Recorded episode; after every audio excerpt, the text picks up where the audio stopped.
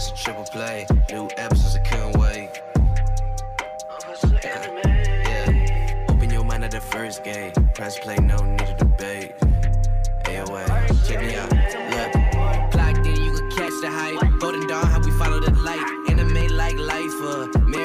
My wife. What is going on, ladies and gentlemen, boys and girls, people of all ages? Welcome back to the AOA show. I'm your host, as always, Ian, along with the boys Isaiah Oh, hi. yo. and Gavin. Gucci shoes. And today we're hitting you with part two of our Tower of God discussions Q and A, really extended session here. Another ten questions slated, but it's really more because y'all sneak in more than that. And uh, wherever we could, we tried to fit in people that asked a similar question, slightly worded differently, so we could give you guys credit where credit is due. So hopefully you guys enjoy. If you haven't already, you definitely want to check out the first part of our discussion where we went over the first ten questions. They were all really good. It's a long discussion, but hopefully you guys enjoy it. We want to go out with a bang now that we've caught up to Tower of God.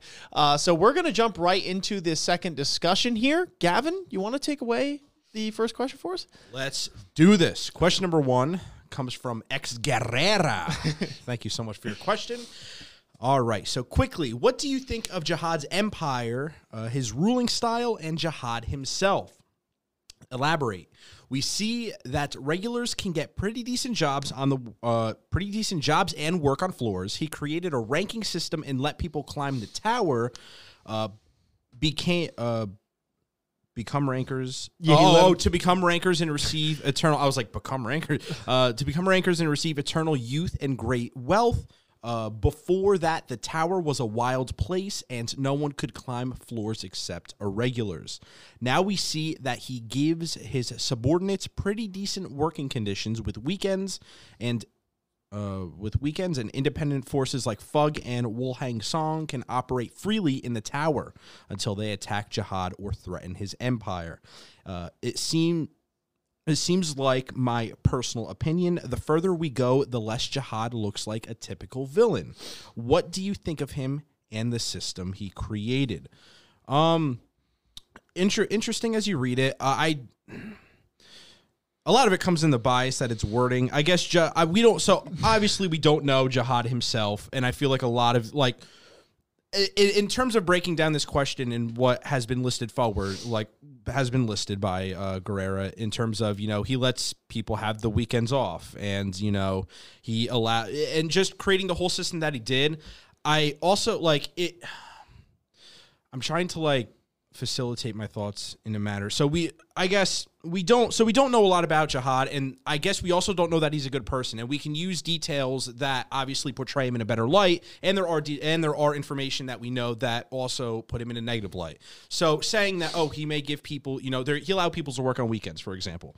I don't necessarily think that is a benefit or is a good thing or makes him a good person. Although it might seem like it because it's like oh he lets people have weekends. At the same token, it's like he created he created this system, and you might say oh it allows people to climb the but you also know that it's rigged in senses like with the 13 month series and princesses that he instilled that it is literally it, it- it's a trap. Like there you can't there's no princess that can collect all of these swords use them and get the prophecy that he has already laid down. So it's like he created a failed system in a sense. Now since we do know that as a i as a fact i mean from yuri trying to ignite both of them and that was the like actual response um I I do feel like that he has created he has created this system where he is on top and he doesn't want that to be taken from him in any sort of way. And you know, he may allow people to work and you know, climb floors and attain power in some sort of way, but that also doesn't mean that he created a utopia in a sense and i do think that there are negatives in terms of just any ruling of any sorts. So i i again we don't know jahad and really anything about him other than just the one time he has appeared or giga jahad and his data self but that wasn't enough information to necessarily say that he was a good or he is a good person and has a like up, he upstands his ruling properly. Um i it's it's weird because i actually think that he isn't I think that he isn't as bad as people say that he is or think that he is, but I also, in a sense, do think that he does live up to that expectation in terms of him being a negative ruler. So it, it's I can see a catch twenty two in between, but I do feel like it's more in the negative just because I do think that he is fearful of losing his power and will go very far out of his way to make sure that he keeps said power like a dictatorship. And i mean it's as as good of a dictatorship that he's running or try to flaunt it to be as you know being a utopia naturally there isn't just because there isn't that form of like democracy set and he is willing to go out of his way to harm people that go against it where we get FUG and Wolhek I don't think that he just allows them to exist. I really think that he doesn't care about them because they haven't actually caused a, a it, they're not a threat worth him pursuing. And now that they are, because he fears that they can overtake him, or there's a possibility that they can in the future, now he is actually going to go after them. But I don't think he just lets them exist for the kindness of him heart, uh, out of the kindness of his heart. They're more or less irrelevant to him.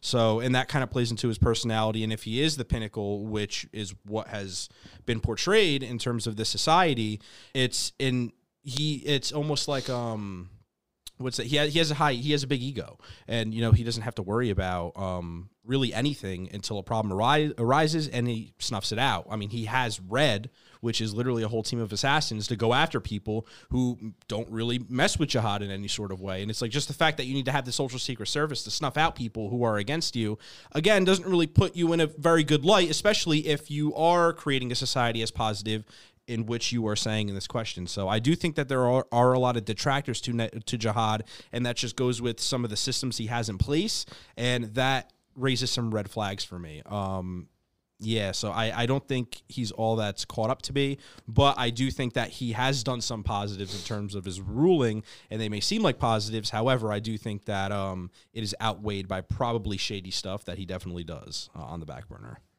Yeah. Um, Good question. Thank you for asking it. And I mean, you know, said it a million times. We'll say it again. This is one of the most interesting things in the story to me, and I can't wait until we get more answers. Um, but to answer this question, I believe Jahad is human. Actually, the wiki would indicate that he is, so he's definitely human. But um, you know, what I mean by that is that there, I don't think there is really a real possibility for an absolute utopia, right? In the sense that people think. And uh, basically, it's a long winded way of saying that every person, whether they're in power or just on a normal scale, are going to have positives and negatives that surround them. So, jahad, um, I don't think of as, you know, I'm assuming what you meant in the question, this archetypal villain of, you know, like I need to blow up the world or like you know there's some like crazy crazy thing going on. Um, I do think he is he was an adventurer at heart who basically came to this tower that was shrouded in chaos. Right, it was nature that basically had supreme rule with the gods or administrators and the ancients and and whatever else was going on and the tests were harsher and everything was kind of this more you know grounded in a natural sense but also you know nature can be beautiful but could also try and kill you and jahad kind of brought order to what that was um, which is something that I think is a good thing, at least you know in the short term. Unfortunately, and we've seen the story play out so many times throughout any ancient texts or stories or just in human history that there have been great leaders, kings that have brought order to a chaotic place. And some of those kings, unfortunately, um, maybe even most, kind of rigidify and calcify and turn into this this embodiment of tyranny uh, if they are in power for too long and if they you know are so grounded in this order that it prevents any sort of creative achievement from happening um, by people that are below them or by dynamic shifting and for change to happen uh, that's something that they don't want to happen at any cost. And i think jahad is a prime example of that which is obviously in the in you know in the long term and just in general not a good thing when you stultify any sort of potential growth or change that could happen to try and help you and your civilization civilization, uh, or at least your civilization and your subordinates in the long term. So Jahad is uh, perpetrator number one when it comes to this for sure. He is this to a T. He is the king that has become tyrannical. Um, but with all that being said, that does not mean that every single aspect of what Jahad has done is negative. And I think that you in this question have pointed out just a couple um, positives that, or at least depending on how you perceive it, that came from his rule, right? Uh, you know, as in he does let people climb the tower, right? There are plenty of rankers within here that seem to have exorbitant amounts of wealth and a wonderful life and all of that sort of thing again, you know, he uh, he does he seems to be like attack when provoked style thing um, all that kind of stuff. Now, somebody could come with a paragraph weighing all a bunch of negatives to counter every single positive. So I think that's where the argument comes into play. And you kind of have to pick and choose what you're willing to live with or you're not willing to live with, right? And that's where Bam, this archetypal hero, uh, this, you know, young buck is coming in and basically going to change what has has rigidified now. Uh, he's going to change what has not been changed for so long, which means that there's going to be a little bit of chaotic stuff going on in the meantime, right? There's going to be a ruler that is, I'm assuming, at the end of the story, ripped out from his throne. And, you know, Bam isn't going to know exactly what to do right off the rip. So there's going to be a bit of a vacuum there. There's going to be a little bit of chaos, and there's going to be a couple people that are scared to be like, crap, there goes my job. Or like, crap, there goes, you know, everything I had like chilling under jahad and all this kind of thing. Like, what are we going to do now? But that's kind of the, the, the play and the feel that you have to it, kind of rolling with the punches in if you want to uh, progress forward or you want to take the leap of faith to try and make some sort of uh, meaningful change. So it's basically a long winded way of saying that I think jahad, there are positives and negatives to that. And it, it comes down to what you are willing or not willing to live with in the in the you know in the grand scheme of things. I think one decent example would be uh, Bam when he tries to uh, say to Gustang that he's like, okay, everyone on the floor death, let's all let's free them all and all that kind of thing. And Gustang, you know, rebuttals with the fact that he's like, dude, they don't want to do that right? Like the, they're they're cursed to be here, but like they don't want to do anything else. And you can make the argument that it's like, yeah, because they haven't tasted right what that could be. And I was even someone and kind of still am in that boat. But again, that's just you know, are they going to take that sort of security that jahad has in place for them, maybe being uh, stunted on some of the potential freedoms they have? You know, you got to think that like 90% of the people i would again i'm just throwing a number out there but i would say 9 out of 10 people in the tower are not people that are trying to overthrow jahad or people that are like enmeshed into this into the political side of things right? Being like oh my gosh i have this like really hot take opinion and i think that at all costs like things need to change no matter what right?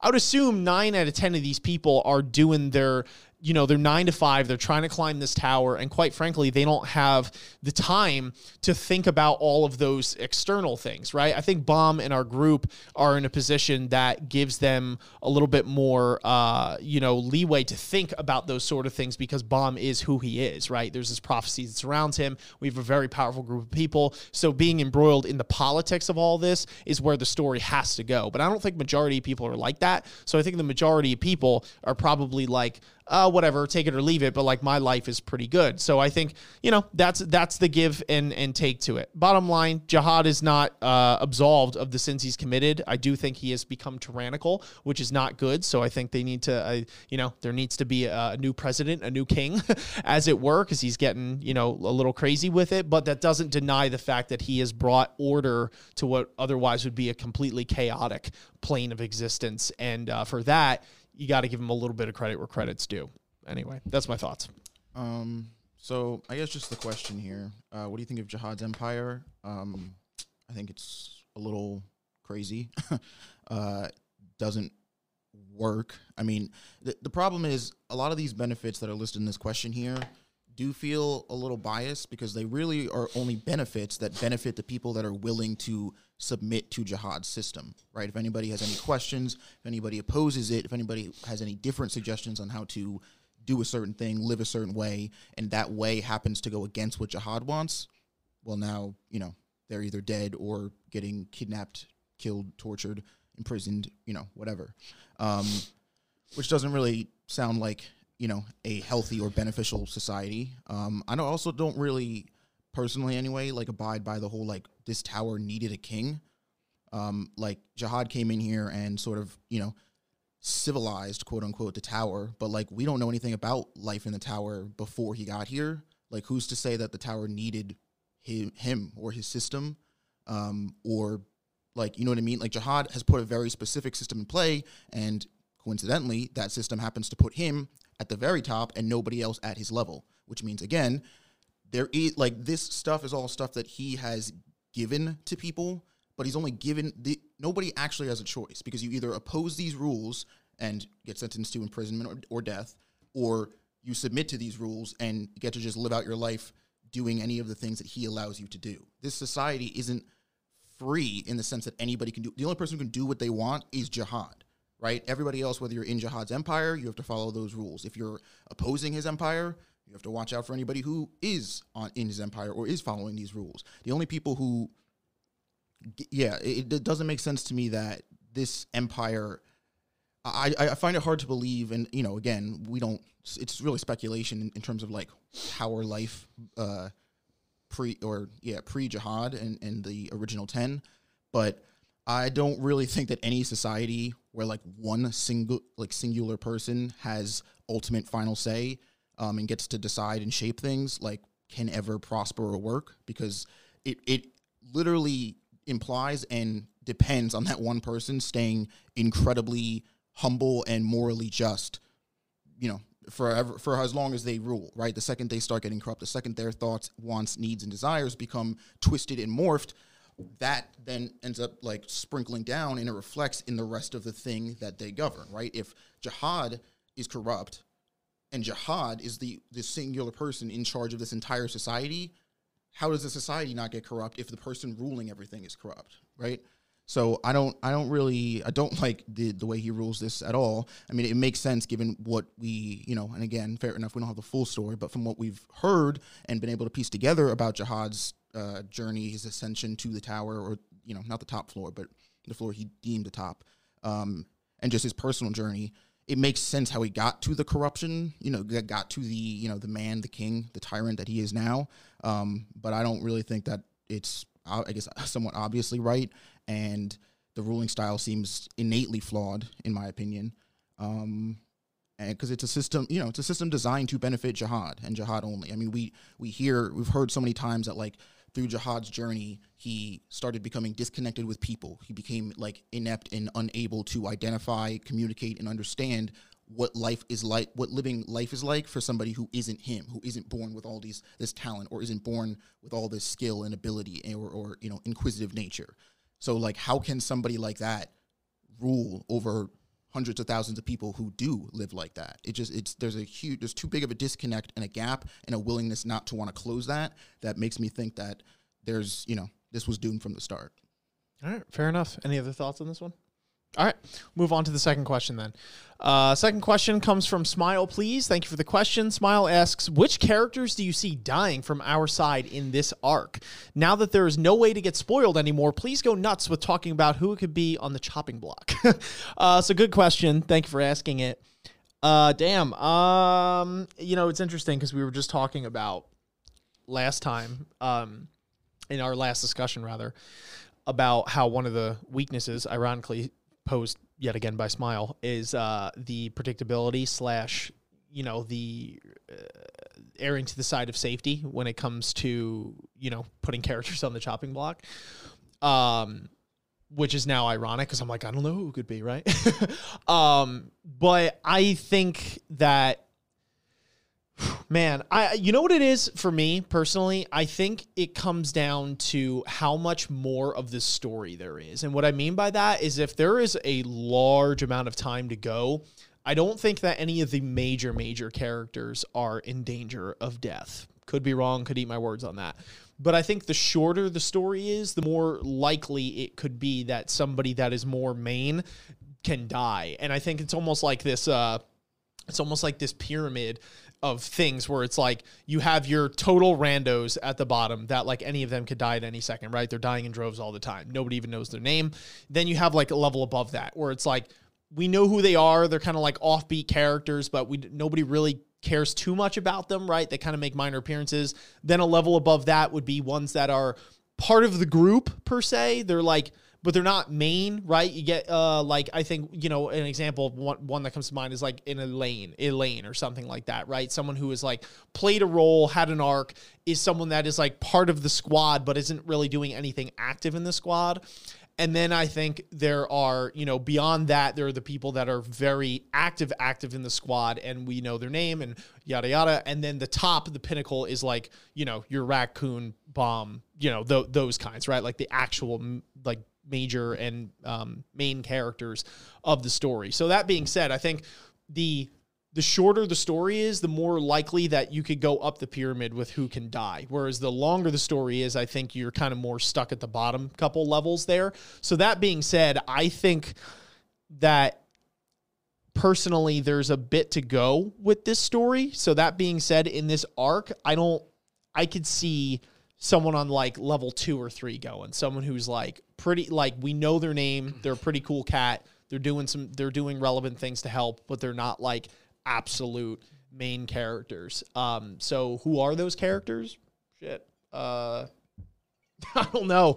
I, I really don't. I, I mean I, I don't know, man. I think uh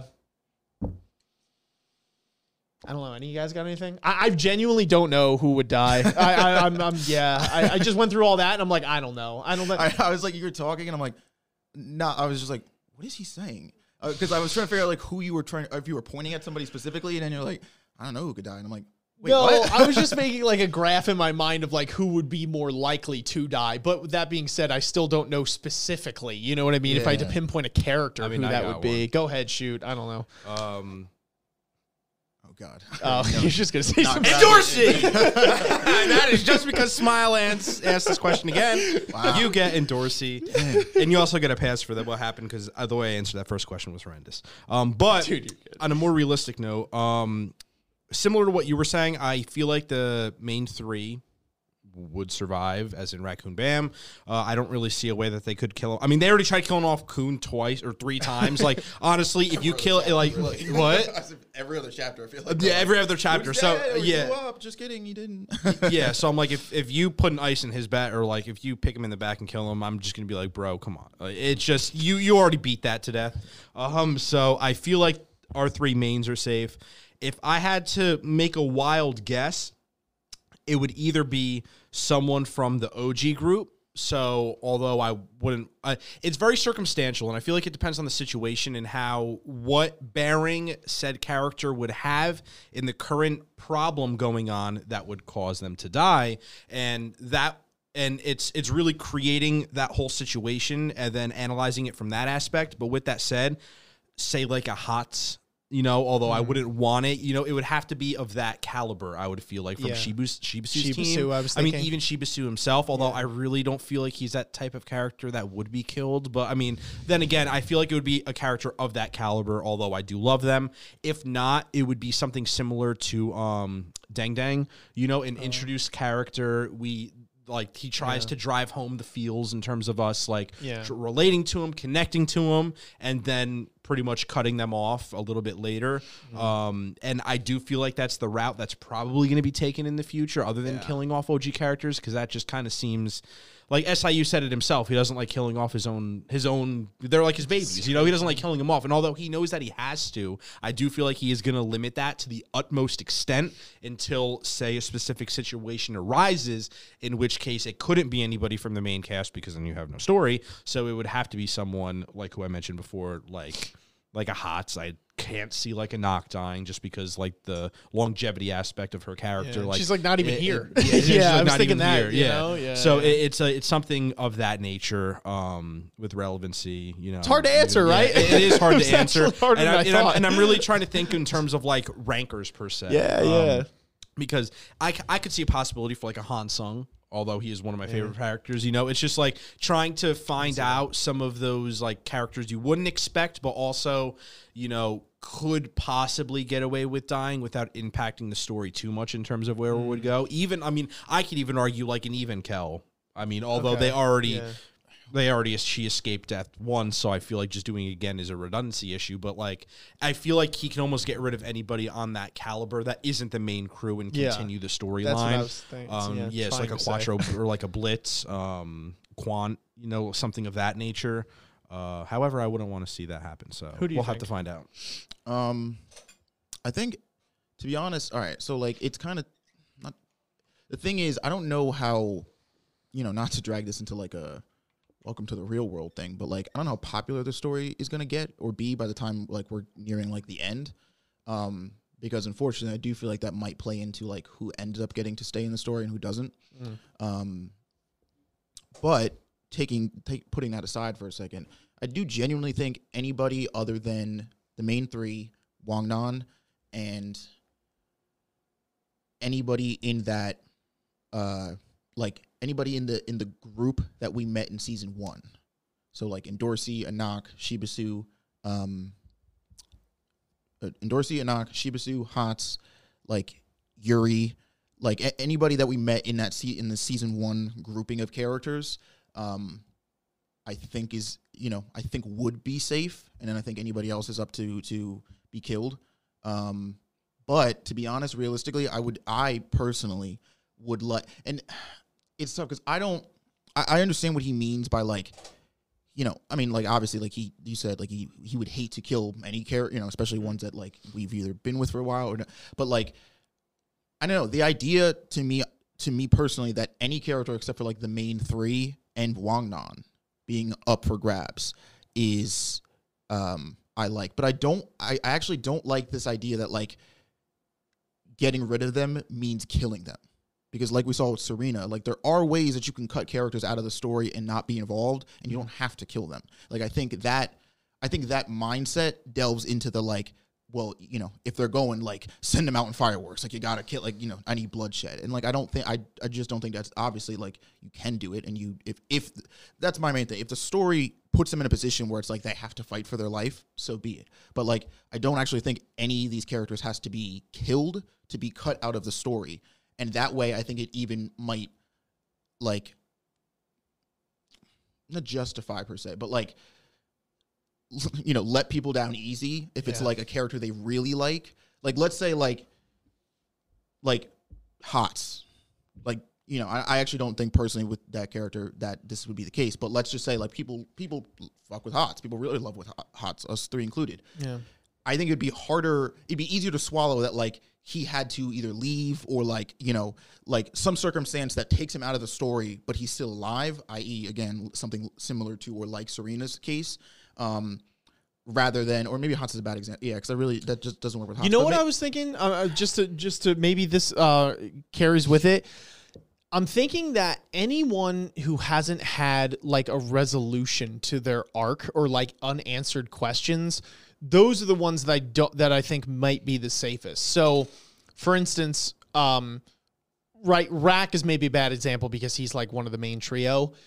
But to be fair, he hasn't gotten nearly as much screen time, so he could be. But I, I feel like right there are so many unanswered questions with that character in terms of is he an ancient? What are the limits to his rock abilities? Like there's so many answered things. Like it'd just be kind of weird to kill him off because there's just so many questions we have, and then if he just dies, it'd be something. Oh, or you sure, take sure. someone even like a Hatz. I was thinking too with like we've never seen him use that sword yet, right? So it would be kind of interesting for them to you know remember, remember his like badass mm-hmm. sword that right. So like they could kill him, fair enough. But I guess I'm just my head canon is like it. You know that'd be kind of like taking the wind out of the sail if they introduce like he's gonna use that sword and it'd be something really cool and then he just dies right and he doesn't use it or whatever like he could use it then die to be fair but i think that's the point right i think that like characters that still have unanswered questions and still have like an arc to go through or like a, a beginning middle end which a lot of these characters still do it might be it might be uh, not safer to kill it might not be safe to kill those characters off whereas characters that have had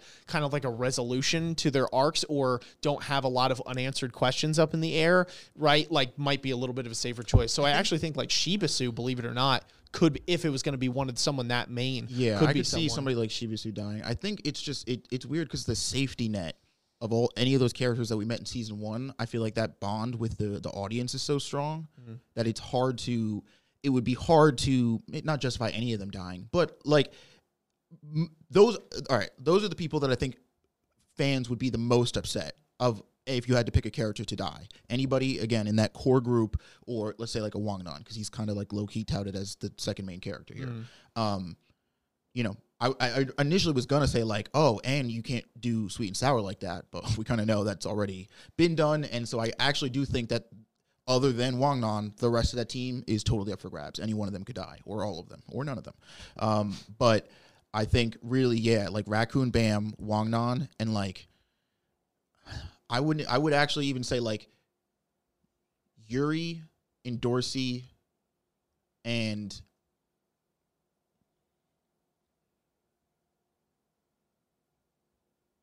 and and maybe Hatz. Yeah, those three Wangnan, Yuri, and Dorsey, Hot. Those seven. I honestly think anybody else is up for game. Maybe I could s- uh, go ahead, Gavin. You're I don't know. I don't really. I don't really agree with the sentiment that because the audience has a good bond with them, he wouldn't risk killing them off. Specifically, I guess for Hatz, because look what happened to Papa Raptor, and I mean, like literally, That's he was fair. called Daddy Raptor, and he had that bond with everyone. Like, like I mean, I mean, let, I mean, let, I'm that's not the saying they can't die. Well, no, I was but- just but what I'm in getting terms at- of the audience's Gavin's like, he connection- was called Daddy Raptor. No, but and what they I'm getting killed at him. is for me, at least, I feel like Hatz is almost in that same camp as say a Papa Raptor, where it's like mm. I get it, a lot of people like him, but also keep in mind he he hasn't had the screen time, quite frankly, and it's like I do feel like he would be a character who could be up to grabs because if you're gonna throw Shibisu up there, I feel like he weighs a lot more in popularity than say a Hatz, and that's kind of the weird thing when it's like you throw popularity into the whole like, well, that's what makes them safe. I really do feel like it just depends on who structures and who is more of more of a foundation to the storyline that is running, and which Hatz hasn't been a part of for a while, and he isn't a foundational character. I don't like be- how you're coming to my man know? Hatz. No, right no, now, and that's no. But what I'm getting at is I like Hatz, and and I don't want him to die. But it's like I do feel like unless you are literally a, like the foundation person or people in this story, realistically, you should all be up for grabs, regardless whether the audience likes it or not. Even if it's like Lero Ro who dies, who is one of my favorite characters. Like it, it's just it has to be of like, in my opinion, it has to be up to if it plays into the storyline, which he hasn't been a part of for a long time and isn't a foundational piece to it, then if, in my mind, I can't just be like the ignorance is bliss card in terms of he'll never die. Well, Let's be yeah, real. I just yeah. I, hold on. I, I just want to state that I was not at all saying that like popularity is the end all be all. Like if everybody loves them, they're immune and they can't die. That's not what I was saying at all. All I'm saying is that a that is a realistic and you know kind of ugly side to this whole storytelling and narrative, and especially if you're trying to tell a larger, po- more popular story, like that shit happens. Literally, pick any big anime that that has happened. It, but my point is that like, what, sort of like what Ian was saying, Hatz, while he hasn't had a lot of screen time, that works both ways. Where it's like, yeah, he hasn't had a lot of screen time, so he may not feel like a larger focus, but that also means that his narrative is still open to concluding, right? We haven't really gotten any resolution with that character. Where it's like you take a Shibisu, he like, you know, I'm not saying he can't grow anymore after where we're at with him now, but he if he were to die, like he I feel like he's gone through enough of a resolution that like the next step for him might be like having to make as big of a play as putting his life on the line for people. And like that to me makes more sense than like Hatz doing it because it's like we don't even really like Hatz has like, you know, it, it would be like a robbing the character, you know, of their their moment too soon kind of thing. I don't know. Yeah, uh, yeah, I don't know. Bottom line, let's be real. We know nobody relevant is dying anyway in this. I can't wait for this to, somebody to clip this and then to play it back, and it's like somebody relevant die. But like, I'm be real, dude. I don't know if anyone's dying. It's probably like Dowan or something, or like Cha. Uh, when I- when I Yeah. really think about it, because it's like Yeah. they were again one of these like arc specific multiple arc, but you get my point. Like, you know, grander thing specific in this moment of time here. And it's like they're kind of exemplifying what this arc is about and all that. And like at least a micro level of it, right? You get your Badises and, and all that kind of stuff. Uh, I feel like they're there, that or the, your dang dang stuff like that. And I feel like those characters a lot of times are the ones that are most likely to get the chopping block because it's like it really drives home the the sadness of it for some, but it you know, but it's not making the super risky play of killing someone that's like, oh crap, if we kill this person, it's like we killed this person, we can't have them again for the arcs to come, right? Where it's like a Dowan or a Cha or something like that could most likely die, and I'm going to go out on a limb here and say that like the overall, you know, thing like the overall story isn't majorly impacted. Um i can eat my words on that one but i'm just like it's just so tough because this arc is going to be fights. It seems like they're going to play a game, right? Mm-hmm. Where it's like I'm assuming it's one v ones mm-hmm. of some sort. So it's like pretty major players are going up to bat. So it's like you know those would realistically in this arc because that's the question be the ones on the chopping block. But mm-hmm. who knows? I was going to say Yama for a second because it, because his brothers could carry on his name because I'm like okay maybe he ballsy he's White. ballsy and kills Yama. But yeah, I feel like White could even uh, White could maybe even he has in a certain he's gotten his power back. Although that would be kind of a buzzkill if he like finally gets his power back. don't He gets think he one could fight die. and then dies. Yeah, he just got into his. He just, Well, well, just woke it- up. well, I mean, keep in mind it would have to depend on how his relationship is with Bam because Sure, don't sure. forget he wants to literally eat him like a tasty Or cake. So Caliban. unless that can be like Caliban, too, maybe yeah. Caliban dies. Bam gets robbed of his glory. you know what I mean? Type yeah, thing. I think the main thing though is like don't know. We've seen this story, like you know, we mentioned in the last discussion, play the card of like safe over, you know, uh, intentional, right? So it's like, like I said, I'm not trying to be like, oh, outside here in the real world, but there's a track record here, and unless SIU drastically changes how he wants to tell the story, I would say nine out of ten times he's probably going to pick the safer route, which means that most of the cast that we are with Oh, are probably going to be fine over a character that we either just met or somebody who's not we're never going to see again anyway. So it doesn't yeah, matter. I think if anyone relevant is dying, it's not this arc. Oh, uh, yeah. it's when they actually get into the place, like the break, yeah, break the like- third wall. yeah. Because Yvonne Kell states something. The the sniper girl told her the secret to you know whatever, and Yvonne Oh, Kell what's in- says yeah, something what's along the the lines of treasure like, if we can't tell anyone because if they knew that, they'd all quit. Yeah. So it's like, well, that's pretty damn relevant, right? Probably yeah. some pertinent information there. So I think that might be some like get the soul stone. You got to sacrifice someone you know, gig, some maybe something along those lines. That's when I think that maybe some lives are on the line. Anyway, let's get to the third question. Sure. Isaiah, take it away, my friend. Uh, this one comes to us from Blue Dr- Dragon. That's just an incorrect way to say dragon. It's Uh, Doctor Gone. Okay. uh, they say, "Do you have any guesses on who will fight on on who will f- who will fight who in this game Yasaracha is planning? Will Yasaracha just let Caliban and his crew pass? Um, j- uh, do I have any guesses on who will fight who? I I mean, no. The only thing I can really say with any level of confidence is I don't think Yasaracha is going to pair himself with Doom. I think that's the only fight that I, I could see him not doing because I feel like if any if there's anybody that Yasaracha might genuinely think could either get a leg up on him or like figure out his shtick, so to speak, um, it's probably Doom because I kind of think Doom is the most a the most level headed when it comes to like the canine people in general, but but specifically of the Baylord brothers. Um, and he's the also the most experienced. Like he's the one who like has been around this this gig here and the in the Yasaracha himself the most out of uh, Paul and very Yama. knowledgeable. Yeah, Like, yeah, a lot yeah. of info. Um, so you know that in Yasaracha's mind, it's like, yeah, I'll fuck with literally anybody but him because he probably is, you know, it's probably like Loki onto my shit. Um, but yeah, to be honest, like I I don't even like know enough about the the you know the enemy forces to know it's like oh well you know so and so I know can do this, so they're probably gonna pair them up against like Rak because like I don't, I don't even know I I think those matchups are are you know who, any anybody's guess. Um, but as far as will Yasaracha let just like Caliban and his crew pass, I don't think so. I, I don't. I, I think I think it's been made relatively clear that Yasaracha, the Yatra, Yasaracha, Mischeni, uh, Lowbrick, like that group of the army here, sort of seems to be legitimately against Caliban and his squadron at this point. Um, so it would be very weird and kind of contradicting to be like, yeah, you guys can pass because like Caliban, when he passes, he's going to go kill Lowbrick. Uh, I mean, I don't, you know, I don't know how tough Lowbrick is. Maybe he can give Caliban a run for his money, but my point is that that's Caliban's goal is to behead their squadron commander and then take that position and then fill out that squadron with his people. So that would include Yasaracha. You know, like it, it seems that like as far as I'm concerned, right now, Caliban, his whole squadron, Bam, his whole like they're all enemies of Yasaracha and their current squadron. So I I think he's going to give them as hard of a time, if not harder, than Bam and company. Did Leboric um go out there with him with Yasaracha? he I don't think he went out there with him, but he did like like le like because the, the way Miss Cheney sort of framed that conversation that they had is that she was like, all right, they made it to the second wall.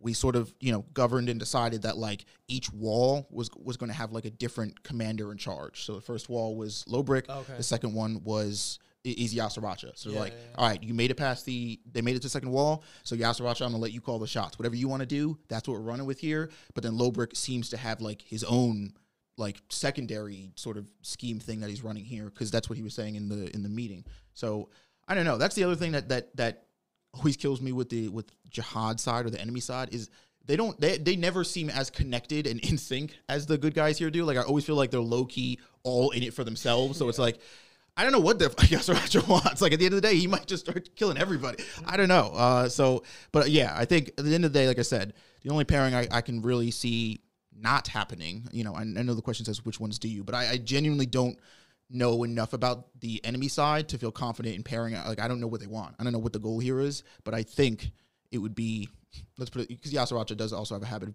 kind of low key being an idiot, um, or or cocky, very cocky. Um, so it would be smart to not pair himself up against somebody like Doom. But I don't know. That's my thing. What do you think, Evan? So oddly enough, I feel like Calivan. I don't think Calivan and his crew are going to pass, but I do think Calivan himself is going to be separate from this one-on-one, and I do think that he isn't really going to be on the front lines in terms of taking out these new people that we've seen. I do feel like there is. I mean, we know he's an uh, like an absolute powerhouse and was the commander in chief of this army at one point. So I feel like it's almost odd as if he were to fight them in a sense because they do know how strong he is, and I feel like in a weird way, uh, Labor or Laboric has that has that ego and mentality of like, oh, my shit don't stink, you know, I can take on anyone. And I do feel like in a weird way, if Calivan calls him out on his BS, that because don't forget the agreement that they made, although he didn't follow it to begin with because he didn't take any punishment. But Calivan said, if you blow the like, if if the plan doesn't work as expected, like I like I'm gonna come there and you are going like I'm pretty much gonna reprimand you. And then he was like, all right, he was like, yeah, whatever, and said that. Afterwards, we found out that he was like, I'm not, I'm really not gonna do anything. I don't care. But if like Calivan comes knocking on his door and he's like, well, I told you I was coming for you. Like it's time. I do feel like Laboric is the type of person who would answer that call and go to and go to fight Calivan one on one. And I, I don't know. I, I think it's more of my gut feeling that it would feel. I don't. I feel weird if Calivan was fighting the people that we see opposed from you know Augustus Love Bam like in a I just feel like he needs to be separate from them. And I feel like that's just because of how much of a powerhouse he is. Um so I guess that's my thought on Calivan. I don't think that they're going to let everybody through but him specifically is going to be um separate from this fight. In terms of matchup uh again I don't really I don't know like one-on-ones. I feel like maybe Love might match up against that mouse chick, that floating mouse person, because you have like a really funny dynamic with food, like fried chicken and cheese, um, you know, or something of that. It- It's just something SIU would do for fun. That was good. Um, I didn't think of that. and you know, I feel like that could be a matchup, and maybe like um, Augustus, possibly that guy who just sits on his chair and floats all day, because he just seems very like proper and like pompous almost so like that kind of like fits in i guess augustus's personality. I almost feel like they're gonna they're gonna match almost personality wise or like have a bounce off of each other that would add a little bit of comedy and seriousness depending on the matchup. Like i don't think he would do a very serious person. And i mean he could like that super crazy guy maybe can go against an augustus but I don't know. And then we have the two twins, which I honestly, at this point, I'm kind of grasping at straws with who even came down to begin with. Other than the guy sitting on the chair, cheese floating girl. Oh, the ghost. So there was that chick sitting on ghost. Maybe she takes out the. Yeah, I mean, I don't know what else that was other than a spirit. no, no, no, vein. yeah, yeah. Um, but maybe she goes after the twins. So Um, let me, I'm but just yeah. curious because so what you were saying, Calivan specifically Mm-hmm. might be let go, but his his his squadron would be kept behind. Yeah.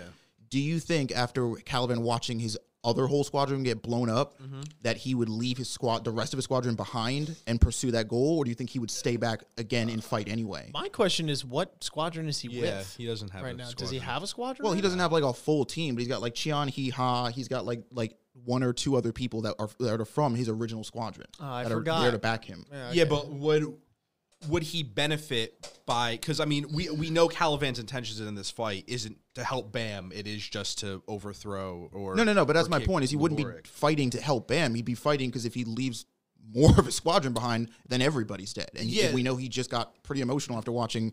The I rest thought of them that um, somebody said that he that they wanted him to go on the front lines because they didn't, or it was Yeah. unsung that because they didn't trust him from behind.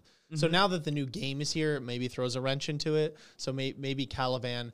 I think personally, Caliban has to verse uh, Laboric one on one. That's just for narrative purposes what makes sense. Um, but there could be a play where it's like you're gonna go against Jahad's Harmony. He's like, yeah, for my honor and my boys, yeah, you know, and he might. Um, but I think it might be more of like he's fighting side dudes and just obliterating them, and it's not like main main dudes. Yeah. And then he gets to Laboric, and that's like the main boss. Um, and then I also think that personally, I think that Yas Racha is going to fight.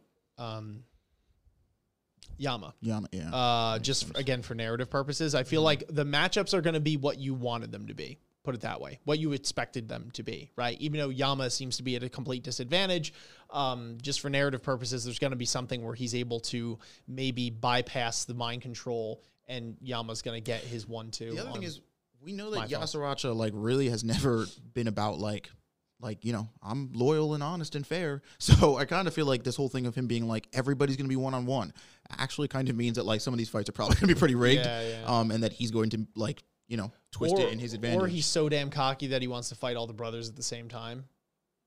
All three of the brothers. Yeah. I mean, yeah. Because he's like, I can mind control you, but then he doesn't realize he's like, oh no, they did a thing, and now I can't mind control them. He could- Oh. Yeah, Yasaracha's weird because as much as I'm like, you know what it is? He's not smart. He's crafty, right? And like there is almost there's a difference because he's not because I could see him doing some stuff like that, which it's like, dude, even if you can control the canine people, that seems kind of dumb. like, why would you? Why wouldn't you systematically take them out one by one? Because if you can control one of them, you don't even have to worry about other, like mm-hmm. you know. And again, do my like I don't know. I, I feel like yeah, he's crafty, but he's not smart. He is a little cocky, so like maybe he tries to take them all on, but.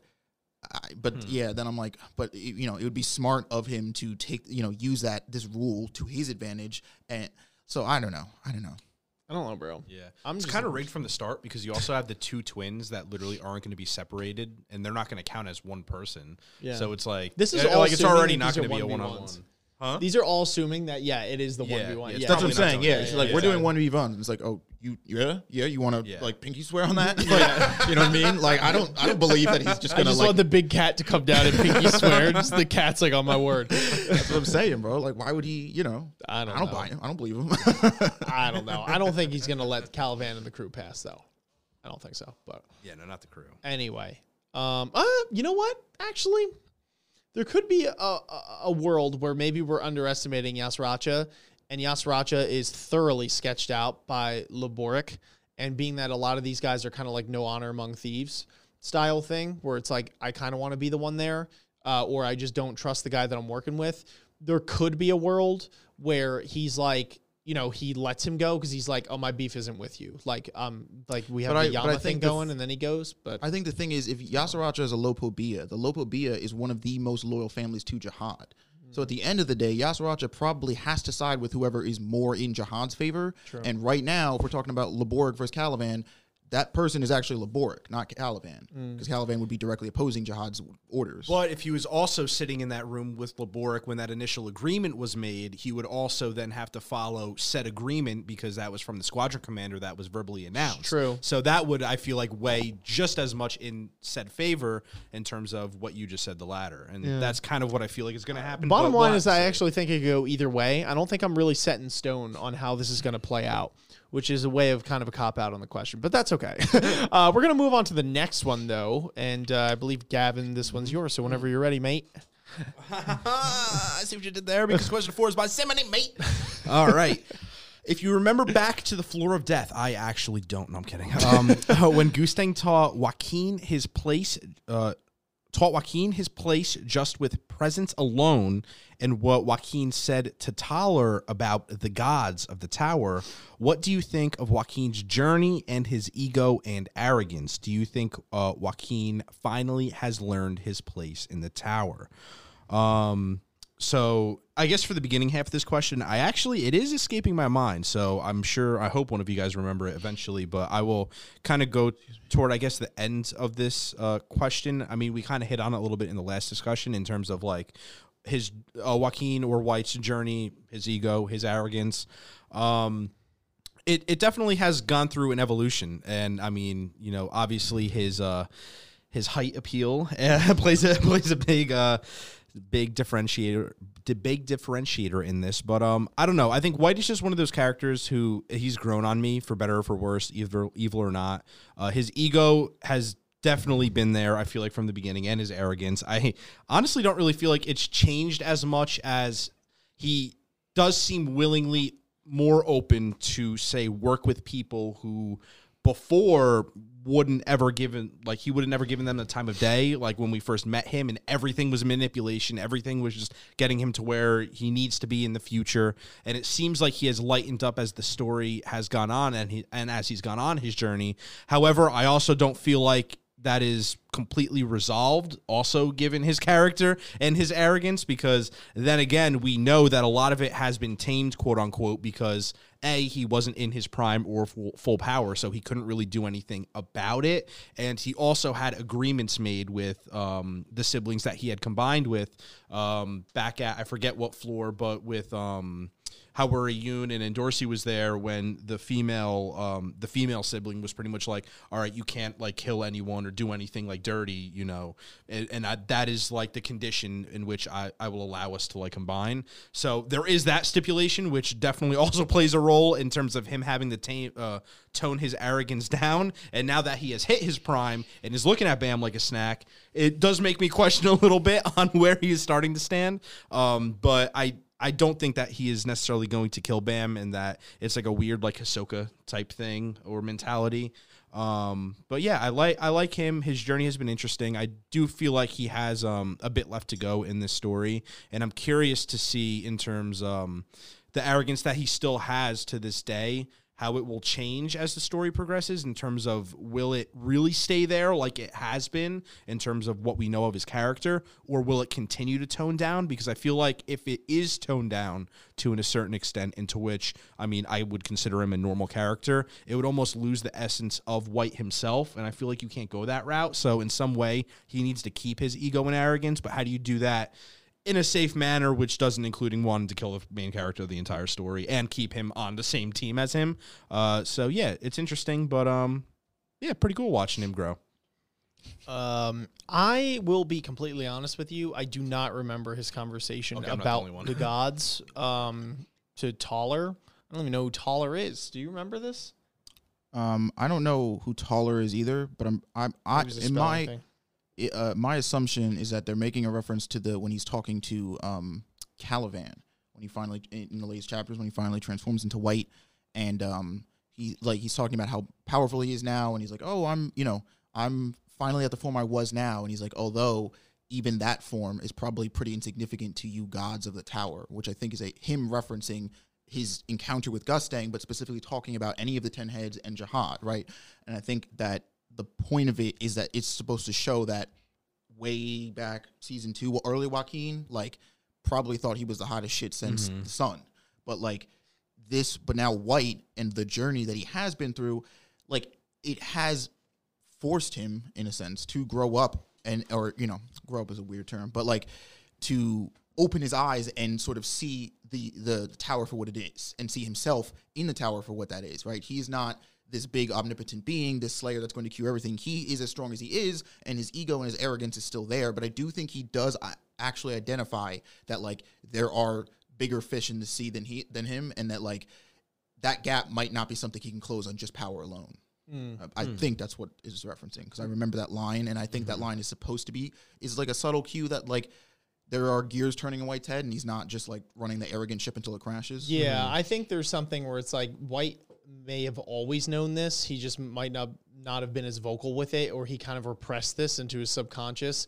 But when it just becomes so abundantly clear, he just you know some of it is almost keeping up appearances with when there's mm. people, but he knows inside that it's like, all right, I'm not there, right? Because he, I, I would just say the internal you know battle that he goes with uh, through his head with his father is just indicative of like he knows, you know, because as long as his father exists, he knows that somebody's more powerful than him out there. But when it comes to anyone who's like remotely less powerful than him, or even people that are maybe a little more powerful than him, and he doesn't know, like his ego's there for sure. But I do think it has been maybe tamed a little bit or, or he's like kind of uh, edged out and trimmed some of the fat when it comes to just being blatantly stupid you know when it comes to that point it's like you're just so outclassed in some uh, scenarios but i don't know anybody have any other thoughts on this one Uh, well, I mean, I think that I don't know. I I think I would genuinely make the case that White there's been growth in White's character, and that I would even argue to say that there is a possible path of redemption for him. I don't think like redemption means that like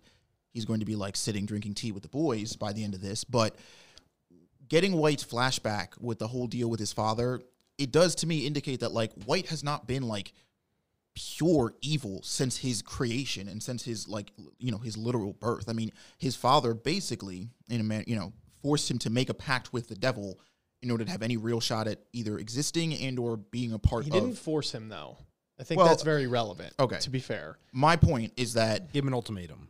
Yeah, but Well- my, my point in that is that there is a motive that is dry that drove White to go down this path, and he identifies like that that may not like there's co- lots of conversations and little you know quotes and lines that he's had throughout our time in on this team that indicate to me that he has critically thought about it which like you know say what you want i do think is the first step to understanding you know yourself your perspective where you fit in this world. And like again i don't think it has to happen. I don't i absolutely think white can stay on the evil train and you know either die by bam's hand or or you know maybe his father whatever um you know sort of just be consumed by that. But i don't think it would be like an ass pull or you know out of nowhere or uh you know not warranted for White to have some kind of redemption, um, even if he ends up just sort of being this like weird neutral anti-hero. Um, I do think that like the very from if you took Joaquin, like the you know the one that we met, you know at the very beginning of the Hell Train, and paired him with this White, um, I mean obviously literally, but I do think like stacking up side by side, White is a literal different person, and and, I say different person mentally because like I said, the physicality is obvious, but I think that he's a lot more. I, I say a lot more collected, but I say a lot more collected for White, which might be like the that bar might be lower for you know most people like take like a bam but for for joaquin for white um, I do think he doesn't 100% jump into battles without thinking, uh, without caring. Yes, he's still arrogant. Yes, he's still cocky. He has an ego, i.e., like him just flaunting sort of his power whenever he can. But again, like it's been established, that power is something to be reckoned. I mean, especially when like he's in his white, like his, his final form, so to speak. He's not like a pushover, and he's not somebody that like can you can kind of just scoff at and be like, oh, you're just being a silly little kid. Um, and I do think that there's this weird, even like when he's fighting Caliban in the in the most recent chapters, um, this the insistence on him like fighting Caliban sort of like to the fullest extent and not being not willing to kill Caliban until Caliban goes all out. Um, where I feel like Joaquin would have totally been okay with some like backhanded shady shit of like, yeah, chop his head off while he can't while he's not looking type beat. Um, I don't know. I, I, I just I can't get over the fact that, uh, or rather, I don't feel confident saying that White had no character development uh, since you know since he was Joaquin. I think he would have. Uh, I think as uh, so. I think the one of the distinctions that I have to keep on drawing in my mind is that Joaquin and White technically are not the same. As in, White is a, a conglomerate of all of the siblings, and if I'm not mistaken, correct me if I'm wrong, but there is an air, a, a a bit of their consciousness that inhabits him and their thoughts and memories. Sorry, their th- I'm like, and their thought and their thoughts and memories and such. Um, now Joaquin is the one that's kind of steering the ship, as it were, and his personality seems to be the one that is the main, right? what it which seems, which seems. guess. So I guess what my point is that I don't know how much of White is Joaquin and how much you know what I'm saying. Yeah, like 100%. whereas like Joaquin, I don't know how much of that is separate. Yeah. If it's just that he's going under White, but it's virtually just Joaquin because the other siblings are just like.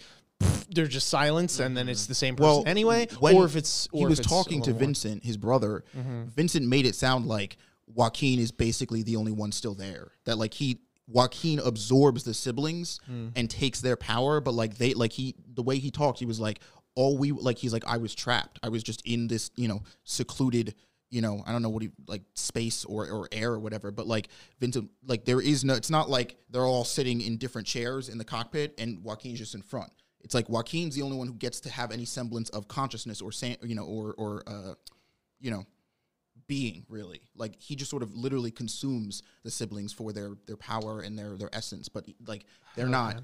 Joaquin, Yeah. it, it, it's it's definitely more Joaquin. Let's put it that way. Oh, that's for sure. else. That's for sure. Yeah. Yeah. I was just confused because when when the sister finally agreed to fuse with him, I could have swore they had some sort of conversation uh-huh. where he said, and then he said something along the lines of like, "Yeah, but she's still in my head" or something. Like maybe she didn't resign full control. Maybe it's this Well, scenario the, well, the thing is because the siblings and Albita, who's the clone, are different. She's a clone of Joaquin. She's not his sibling. So the the ritual, at least from what I remember them explaining, that's why like she, her con- her her being in consciousness doesn't just fade away because whatever the spell was, Joaquin only originally made with his siblings. Mm. didn't make it with Albita because she didn't exist at the original uh, conception of White as a Slayer. oh, she didn't. no, Uh, I'm I'm all over the place then. I don't know. I think um the more I kind of think through White's whole thing, um I think he's equal he's equally as arrogant personally. like his ego is like is pretty much the same. I think that he always knew even as Joaquin well, he's been Joaquin, but like even in his initial thing that it's like there are some big people out there, but it's like when he's dealing with people that are just below him, he just, you know, he's just that arrogant dude. He's just like everybody else is trash, like anybody on this level. But he knows deep down that it's like those people that are like way above him. He just doesn't, you know, it's like ridiculous. You know, it's like he kind of got like smacked down. I think the Gustang scene is definitely one where it mm-hmm. really put it in perspective. I think he like he's not dumb. I guess is the point. You know, he's he's got an ego, but I don't. I don't know. I think personally his ego and his arrogance has been pretty steady across the board. It's just now that he's like, okay, I made I made a I made a promise that I'm going to go along with this, and we had the contract with my clone hopping in with me now to be white. So I said I'm going to go through with this, and like I got my own weird things going on, so I'm not going to like just totally go off the rails. But I guess that being sly and and selfish, I you know to I guess you could argue I think could be separated from ego and arrogance per se, and I think that his his ego is still uh still pretty big. Um, personally, but I don't, I don't know. Anybody else have any other thoughts on this one? Nope. No. Okay. Question five comes from Baravike. Uh, Baravike asks, with Kallavan joining Bam in the latest chapters, complaints have started to surface that too many former villains are joining Bam's team. However, in my eyes, most have valid reasons. Karaka grew to trust Bam, and now that their goals align more, White sees Bam as food, and mm-hmm. Kallavan simply wants to kill Laboric. What are your thoughts on this complaint, and would you be okay if it was if it continued to happen if a valid reason exists? So I actually, to be fair, can see merit for this complaint, but I also I also think it's interesting that they decided to complain when it was Kallavan because all things considered, I actually do totally see the reason for Kallavan, and I do think that majority of the time, at least uh, in these later arcs and chapters, that so it makes a little bit more sense from time to time. I actually had this issue personally. This issue arose with me uh, from Beta. Um, that was and Beta is actually the standout one personally, but I do think even with um, with uh, Shasha as well, and I can name a couple others. And maybe I'm picking at straws, and maybe I'm being a little critical when it comes to some. But I I could see the the room for complaint on this one in the sense that that was always something that bothered me because I'm like, you better have like a damn good reason for just like joining the squad, and not only that for the squad accepting you, right, to like hop on board. And I feel like if there's a purpose or like an, a, a motive that seems to align in that moment, and you guys could coincide, and then you split, it gives it a little more justification in my opinion. But like the beta one for me is one that's just always kind of rubs me the wrong way because it's just like I didn't personally see much of a reason. You could argue it's like, yeah, but he's part of Enicore and stuff. But I mean, no, on like a more of like a meaning reason, right? It's like Kallavan's like, we need to go to get Laboric. Like Beta just seemed to have like tagged along and there was like really not much repercussion for what went down, even though he tried to kill them all and his outlook was terrible. So anyway, end of rant there. Point is I can see I can I can relate to the complaint. I can see why people are complaining about it. But to be fair, to answer the second part of the question here, um, what are your thoughts on the complaint and would you be okay with it if it continues to happen, if a valid reason exists? I am okay with it so long as a valid reason exists. But I think that it can't be an ass pull. Um, that the, it has to be a, legitimately valid reason, and it can't just be like, oh, okay, I completed this goal, and now all of a sudden everyone's like not questioning it, and then they're still along for the ride. And it's like, whoa, didn't you kind of like do your thing already? Um, you know that that that's where I would have complaints with it. Uh, I don't, you know, I think we've just got too many people in this damn squad to begin with, and we can't be turning every single good guy as part or every single bad guy as part of the squad. You know, I just think it gets a little crazy um, at a certain point. So I, I definitely see where the complaint is coming from, but I do think Kallavan is an interesting case because I actually didn't. I saw that coming with Kallavan, and in my own mind was like, okay, it actually makes sense given Kallavan's character. You know, I think that's at the end of the day. If their character, if the character, if it makes sense with the character, like specifically, like what kind of character they are and from previous actions that we saw and all that kind of stuff, and you could sell me on it, then I'm cool with it. But if the character, it's like they were, they had like as part of their character, there was literally no reason, and then all of a sudden the next panel we see them as part of the gang, that's when I personally have a problem with it. But those are my thoughts. Um, I, I mean, yeah, I'm kind of. I also don't really have a problem with any of the current villains that have joined BAM Squad because I, I don't know. Part of me doesn't even really. The more I think about the story, the more like the line of like good guy and bad guy um, just doesn't feel as concrete as like other anime or other manga or whatever that I've read. Um, because I mean, this story does do a pretty consistent job of being like, every, again, you know, we said this in our in our um, first discussion, but like everybody is ultimately in one way or another trying to do the same thing, which is climb this tower. How they do it, who they align with, what like w- we've seen that like the one consistent thing in this story is that like people will do whatever they need to do to stay alive or climb the tower, get to the next floor. Who you work with and how long you work with them is like kind of just like part of the it's part of the journey, it's part of the trail. Like to be like, "Oh, I Karaka have aligned as a villain, so I can never ever work with anybody who isn't a villain, even if it means getting in, having easier access to the next floor or more information or more power. Like that just feels ridiculous. like why I don't, I don't believe any of these characters have that much pride in their their status that like they they would you know I mean we've seen it. There, there has not been a single character except for arguably Bam who has and and even when he's made the statement he still ends up doing it. Um, working with X or Y person, regardless of where their their status or stance is, if it means getting to the next floor or getting, you know, uh, the the goal, the next thing that they want, whether it's power or information or whatever. Um, so all I have to say is I don't actually really I, I totally like buy everybody that has swapped over. Um, I mean, Shasha, like, I don't even really like. Shasha is just. I don't really know what that girl is doing. Shasha just kind of feels like she's fucking around. So I haven't been like, oh, Shasha, you villain. What are you doing here? I'm like, oh, there she is. And to be fair, she also hasn't really been hanging with us that much. Like, she was with, you know, Bam's team a little bit after the workshop, but then kind of, you know, went off with, um, uh, who's the other team? Rand's team. Um, and, and kind of, you know, hung out with them. Um, Beta, eh, I don't know. I, I don't really have a problem with it because I kind of Beta's situation kind of feels like Gaara's situation to me, where it's like I've never I've never really looked at it like Gaara tried to kill people, so like why the fuck are, is Gaara our friend now? Because it's like Beta had pretty significant or a pretty traumatic, uh, you know, experience slash upbringing, and I understand where his perspective came from. Again, just because it was hundred percent wrong.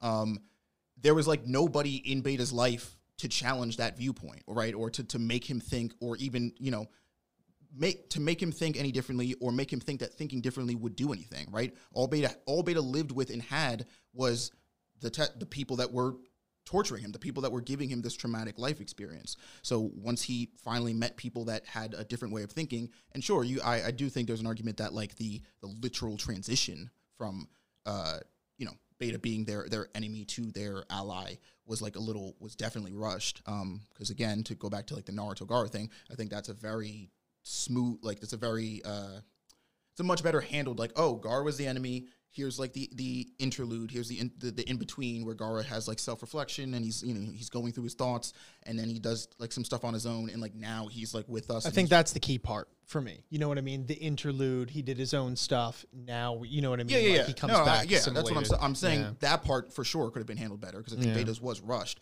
But I don't not buy why Beta would end up like be on our team or end up working with us. I just think that that part of his his character arc was skipped. Um, and then yeah, like I said, Karaka, Karaka, I actually like fully 100 percent buy. I, I don't really even you know it's it's funny. I guess hindsight's 2020, but looking back, I don't even really like. I don't even think there's a claim that Karaka was 100 percent evil. I think Karaka was just like you know he's just again you know sort of like like a lot of these characters have just either been fucked up or traumatized by you know jahad or or some part of this tower in the system and we're looking for a way to attack that. We're looking for a way to get back at that and and get vengeance or or justice for the injustice they suffered. And now that they've aligned with Bam or now that their their paths have crossed with him they're like sort of being you know classic protagonist thing being swayed by Bam's either you know his perspective and stuff and are like deciding to join with him. But I don't even actually think that um I think that ends with Karaka though. Like I think White is here with us but I don't I, I wouldn't I wouldn't be like signing his name on our ally list. I, I don't think it's like safe to be like, yeah, White's a homie. He would take a bullet for any of us. Um, because I don't. I don't think that's true at all. Um, and Kallavan quite literally says, "I am not your friend. like we are doing. I'm doing this so that I can get what I want. It just logistically and analytically makes more sense for me to work with you to get past this wall. But like." Do not make the mistake. We are eternal, and he, he literally says that. So I 100% don't even count Kallavan as an ally joining Bam's team because I think that implication means something like a beta, where it's like, oh, now they're signing on with us, and now they're just going to ride with us, you know, indefinitely and do whatever we want. But I don't think Kallavan or White are even on that train to begin with. Thoughts? Um, to be brutally honest, you guys like for people who do have complaints for this happening, you're gonna have to get used to it because like it literally comes with just Bam as a protagonist. Like that is literally his whole purpose is to be the most like ignorant, nice, pure person humanly alive and that is attractive to people and then when you back that with like natural raw talent and superhuman abilities and being an irregular um uh, you're you're going to expect people to um, have a change of mindset when he fights enemies and villains. Like it, it's literally built into the protagonist in any shonen that you watch. That is the backbone that makes them a great protagonist. Is being able to sway the mindset of villains and and help them take that next step forward and change and bettering themselves. Like it, it's it's written thematically in the story. So if if it's a problem, it's going to continue so be ready for it. And that's just how i see it personally. Um and with that that reason there needs to be valid reasons for the change of mindset yes. And again that just is kind of the backbone of what i feel like the story is and what many are. So it's not anything that should dissuade you um and especially with why we have Kallavan where they are and Karaka and other villains like they are very legitimate reasons and they are valid. And even if you consider shoehorn in ones like um say beta or shasha do you see them regularly? When's the last time anybody can remember seeing beta or shasha like realistically you know? And that's the thing where if they're not going to be relevant villains you're going to have that change of mindset because that's a given being Bam and the character that he is, and say he does sway people over, which he is going to, if they're not going to be relevant in the story, then they're just going to be on the back burner and to and they're going to make an appearance at a later date in the story because that's honestly just how SIU has been writing it in that nature. So, um, you know, it, it's just kind of the way it's going to be. And as Bam goes higher up in the tower, hate to tell you, he's going to need stronger people to be allies with him. And I mean, I don't see a whole bundle of super strong OP people. Yes, there are quite a few, but enough to take down Jahad and his army. He is going to have to persuade other people's minds or other people's mindsets to have them on his side to continue said journey. So, for in my eyes, I feel like it's inevitable that it's going to happen. Um, so like it, like you kind of have to get used to it if it dissuades you in any sort of way, and I feel like it really shouldn't.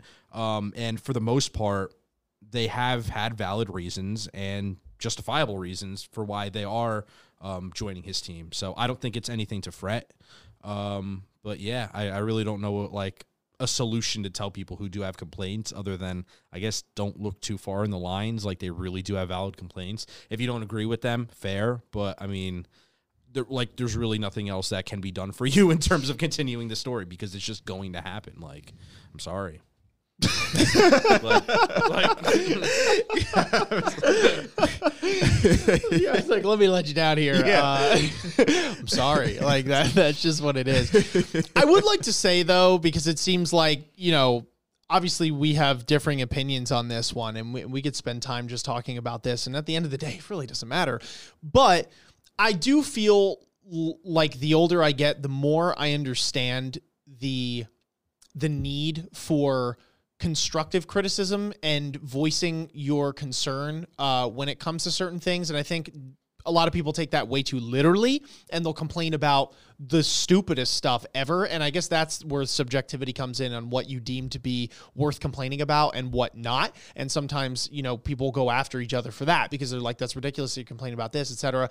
But to be fair, you know, you want the the story you want this thing that you've loved and been on board with um, to you know be the best that it can be. And th- that doesn't mean that your opinion's going to be right because that's just what it is at the end of the day. So i agree with gavin in the sense that if it makes sense uh, thematically narratively right if it drives the plot etc um, you know that it's going to happen and you're going to have to get used to that. But on the same at the same token if there's a legitimate legitimately um incredibly sour reason or something that seems to be shoehorned or whatever i think it's valid to voice concerns on that. I mean siu even in his blog posts um will refer sometimes to being like guys you know take it easy relax. And believe me as content creators we definitely know that feeling because people can be incredibly disconnected in the comments um commenting like why don't you do this that the third and the fourth thing? And it's like dude there's 24 hours in a day and we're trying as hard as we can here. Like obviously we want to do better. Uh, so i do get that. But to be fair, like, you know, I know there have been times that we have produced something and put it out and uh, genuinely it could have been better or there were things that we missed. And people some people that were constructive about it and kind about it did voice concerns. And i know reading a lot of the comments i was like you know what? You're actually right. That is something that we can improve on. And i know that i've taken that feedback from time to time and utilized that to imp- you know and we've utilized that to improve what we bring to you guys. Now again that's not a free pass for everyone to just you know be a dick and go on blast. But my point is is that like if there is genuinely a ridiculous reason. Uh, what I was getting to is that even SIU sometimes, you know, he when he whenever he thanks people, he thanks the people that enjoy the story, but he also thanks the people that constructively criticize or point out things that he could potentially get better on. So, just as a general rule of thumb here, I I there's a lot of there's a lot of I take the attack on Titan not really spoiler, but spoiler alert, right? When like the whole like the CGI debacle is going on, right? Season four, there's a lot of CGI with the Titans, and uh, I obviously we all come together and we go against the people that are like ridiculously complaining or to the point where it's getting violent or something. That goes without saying, but.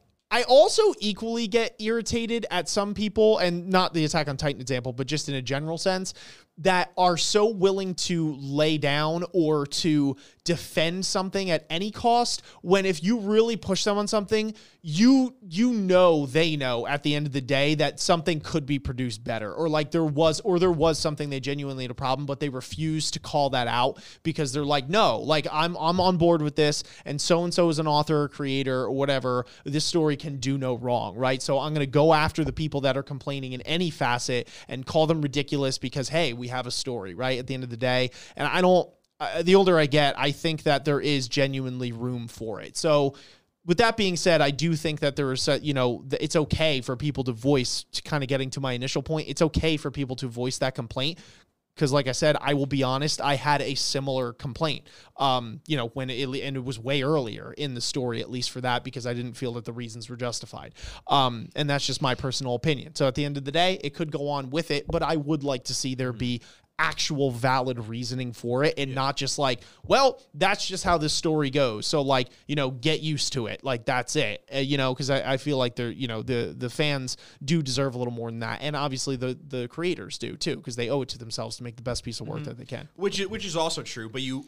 At, at the other token, you can't expect that change to be made. So, for instance, with any complaint, yes, constructive criticism is important, but you also got to realize not everybody takes said constructive criticism and will apply it. And it's dealing with that. And that's where it gets weird when you get into like thematics of a story or even like Attack on Titan, where it's like people are going, people have shared their complaints, and it's like you hope that it's fixed, but like you also got to kind of expect or you it's how you set the expectation of the complaint and it's like in some level you want it to be fixed you want it to be fixed and hope that they do in terms you know it will make it better for the entire story avenue but you can't have the highest expectation possible because then you're just letting yourself down. Totally agree. And Totally that agree. and you know that's Yeah. where it really comes into just try to Yeah. just be a normal person, like be understanding. Yeah, you know. and, and I hope I was accurate in conveying that. That I Yeah, totally 100%. agree. Like No, at no, the end of the day, it's just your opinion. Yeah. So like you can't expect it to be like you know I said it, therefore it's got to be changed next week. Because I totally agree with you. Sometimes the expectations of what you think Mm-hmm. getting dashed is what the most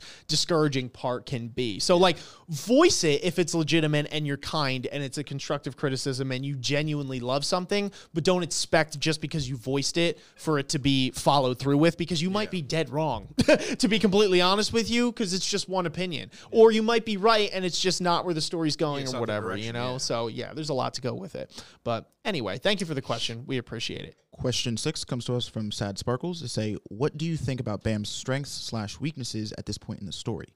Is he now the protagonist you would have expected from uh, expected this fr- mm, expected the first time uh, you heard the premise of Tower of God, or do you have other thoughts? Also, what do you think about Kallavan's last words to him? Um, so the first part about Bam, uh, I as far as all right, let's do the in order. Strengths, I think his strengths are well. Actually, it makes more sense at least in my head if I go the other way. So weaknesses that I think Bam's character has had is quite frankly that he's just been very naive when it comes to climbing this tower, when it comes to interacting with the people and this world here, in thinking that you know he's going to be able to save everybody, you know, vanquish all evil, you know, get rid of or turn anybody who disagrees with his way of thinking.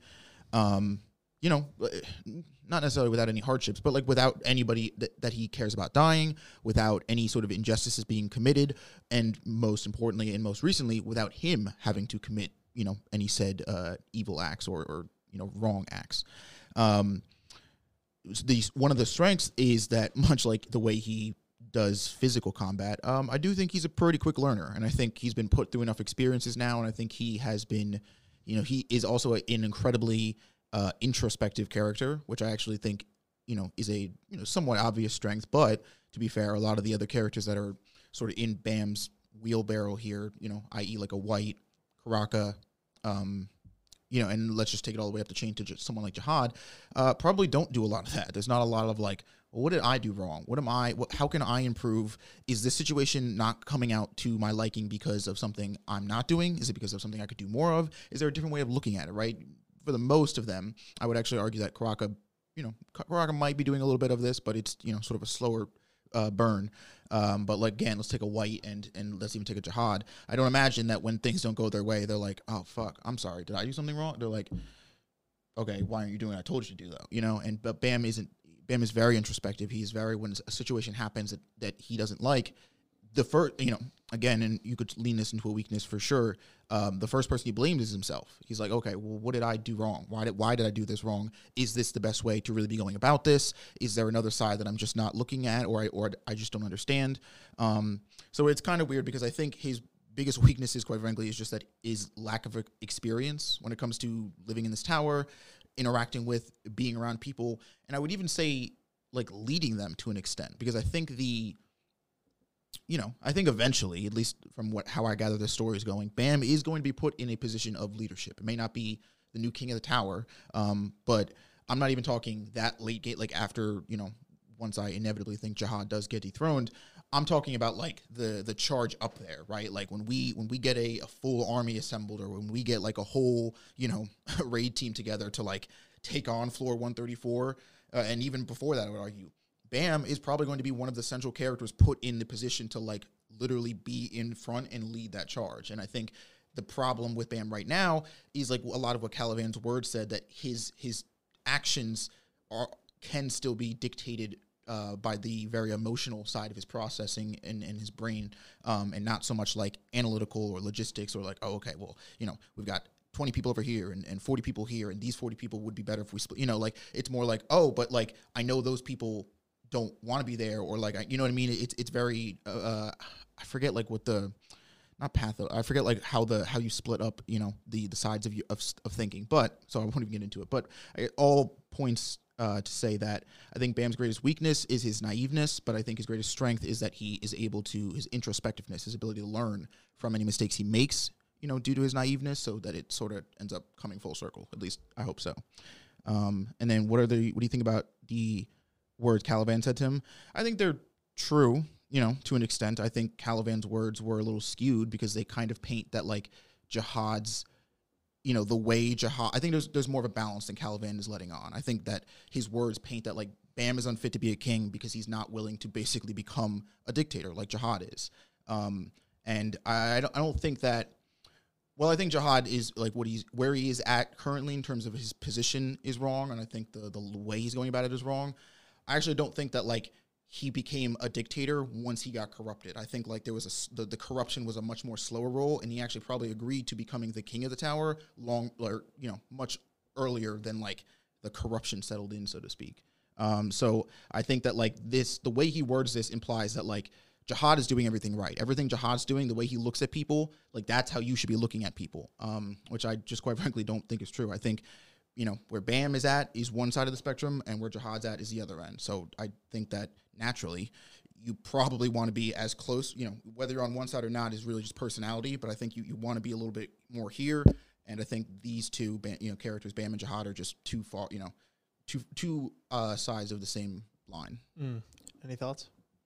Uh, yeah, so pretty much for the Caliban part of this question, I pretty much agree with everything that Isaiah says. Um, in terms of strength and weakness, I mean, the biggest weakness, again, completely aligned with Isaiah, is uh, the ignorance uh, of Bam, which I won't go crazy on because uh, Isaiah Isaiah talked about it. But as a strength, something that I would like to add in there that I like um, is obviously his ability to um, sway people's mindsets and get them on his side, um, or you know, get them off of the track that they were on, whether it was negative or non-productive, and um, help them find a new light in their life, so to speak. Uh, so that is a very big strength of his, and something that's really cool to see, especially how he impacts villains uh, in particular.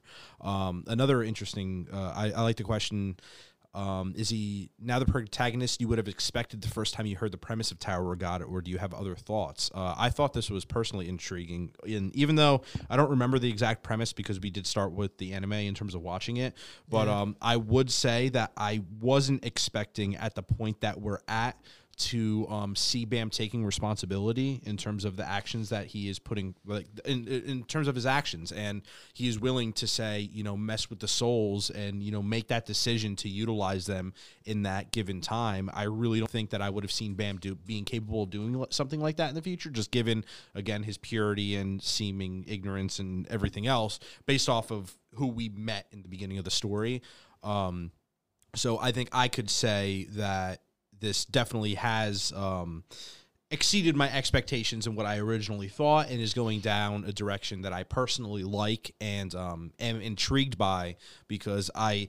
It, it gets a little boring when it's just that same mindset moving forward, moving forward. But with Bam, it genuinely feels like it's evolving and it isn't straying too far from his former self, but it isn't just him with that same mindset just ramming through the entire storyboard like it has progression it has realization it has that humility to it um, and it isn't you know something completely different from his original self and that comes with understanding and i like that i really like that the story has gone down that route and um, yeah that that is that is all my thoughts Yeah. Um, honestly, there's really not much more to add on that. You guys really covered all the points there. And uh, Kallavan's words, I, I do agree uh, with you guys. Um, I know that Bam Bam has a good quality in the sense that a true king should serve his people and not the other way around, and be willing to, you know, maybe put their life on the line for anyone in their kingdom. Um, but you know, taken literally, that doesn't mean that does mean that if you're doing that for everyone, uh, you might not live too long as a king. So I think that's where maybe Bam is a little bit into the other extreme, where he is willing so many times to throw his life on the line or just completely, you know, forego whatever plan that they had because one of his boys or girls is in trouble.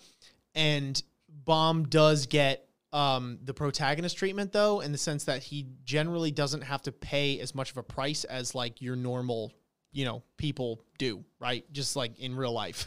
uh, it's just, it's not realistic. And I guess that's the part of it, right? Is that it's like, yeah, well, everyone's going to say it's not realistic, which they do. And then he comes out, and I guess that's the point of the story, right? Is that because Bam tries and and he does that, you know, it's it's uh, it's the better route. But again, he always usually gets a happy ending when it comes to that. Um, whereas, you know, what Kallavan is saying is that don't be so ridiculous because you know you jumping at every single person who's got you know in the thick of it. Um, like what do you you're you're too you're just way too sporadic right you're just you go off on a whim you're irrational you're not going to be able to rule people like that because you have to at times make very tough decisions but again i agree with these guys and i think where kallavan does miss the mark is from what i said earlier in the sense that jahad is the total other side of the spectrum and just treats all these people like bugs to put it in the words of gustang um, or all of them the same right? In the sense that they're expendable. When he says he treats them all the same, it's not that he treats them all the same as in, you know, I'm going to love and uplift all of you. It's I treat you all the same as in you're all dirt unless you're you know up here with me 10 great families so that obviously i don't have to go into why that's not a great mindset to have either uh, because then you lose that completely human element to it and you just become a tyrant at that point which is doesn't make for a good king long term so i think like these guys said, somewhere in the middle is where you want to be on that and understand that very hard decisions are going to have to be made and there are going to be people that hate you even if you try your damn best and you're there for them. Um, but also realizing that you are also human and that there these are other humans that you're dealing with and that you can't just disregard their decency and their life and their worth um, just on a whim because you you know want to accomplish whatever your next goal is or whatever. And I think it's finding that balance. So do agree with these guys. Um, next question. All right. Question number seven by Big Dumbass. Who is your favorite character in Tower of God? Are we just limiting this to one? Or are we like kind of going in on it? Or, Well, I mean, or- I I mean, it can start would with the preface of one, but are we talking about other ones, or is it just like one the and done? favorite characters though. I- You do well, you, bro. You all do all right, you. boo boo. Alright, Yeah. I, I- well, I, I don't think you're just gonna name one character and not going on somebody else. It's kind of it's kind of hard, like to just do that. Uh, Gavin, let's put it this right. way. You All got right. this question. You were the first one to answer. You set the tempo, my friend. I set the tempo. Well, favorite character. I'm not. I'm not gonna wuss out. Favorite character. Lero-Ro. Mm-hmm.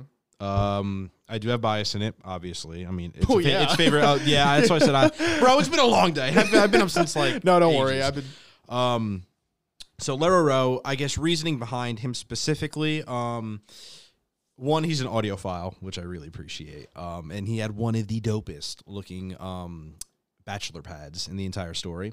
Wait, you said he's an personally. audiophile? What do you mean by that? Like, Um, what, what is that slang for? Like his. Go ahead. I'm sorry. I like it. What is this like? Well, audio like an audiophile is someone um, or a person who is um, not addicted, but um, really likes high fidelity music and sound. So so it's like um, it's like it's like a ho- I guess you can consider a hobby. I can't. The word's not coming in my mind, but it's like you really appreciate music in its highest Yeah. form Like in a, terms like a of music listening. snob, but maybe snob is like a little bit too cynical of a word. It's like somebody Yes. who genuinely appreciates like the fine detail of everything that like high quality music and sound has to offer. oh, okay. I didn't know that. Yeah. So I I just thought that was really cool, and also, I did you say bachelor pad? We've seen his home. yeah. We do, yeah. When Khun's making the the um, Khun's doing some plan with him, right? And he goes into his house. Yeah, yeah. He goes into his house. It's literally, it was like he was sitting in this chair, and then there was another chair which, respectively, Hood sat in, and it was like all, like literally the whole room was cluttered in like record players, different, like just different forms of Genuinely uh, way of playing that. music. Yeah. well, I again I do because I, I just love him. Um, but yeah, that was one of the cool things. Another.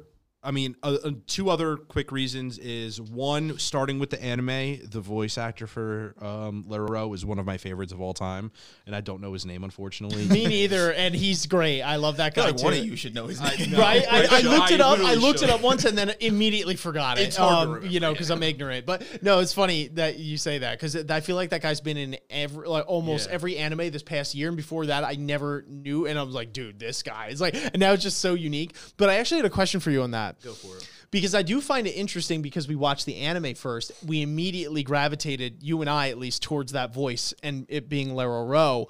I obviously hindsight's, you know, it's kind of hard to say in hindsight, mm-hmm. but do you think that that his voice acting and you know seeing or hearing that rather in the anime is part of what really latched you onto that character right off the rip like if you had just webtooned that right it's like the anime wasn't a thing do you think you know and again it's hard to say because you're already where you are but like do you think that had a major influence So it, it is hard to say. I had because it's like hindsight twenty twenty, like Yeah. remembering that far back. Um, it definitely did pique an interest to his character because every time he would speak, it would be like, I want to hear this voice actor. Like it just did it really well, and it really fit Lero-Ro with me for some reason. Some people might disagree, but like I just thought that voice fit him very well, and it just made him like that that much cooler.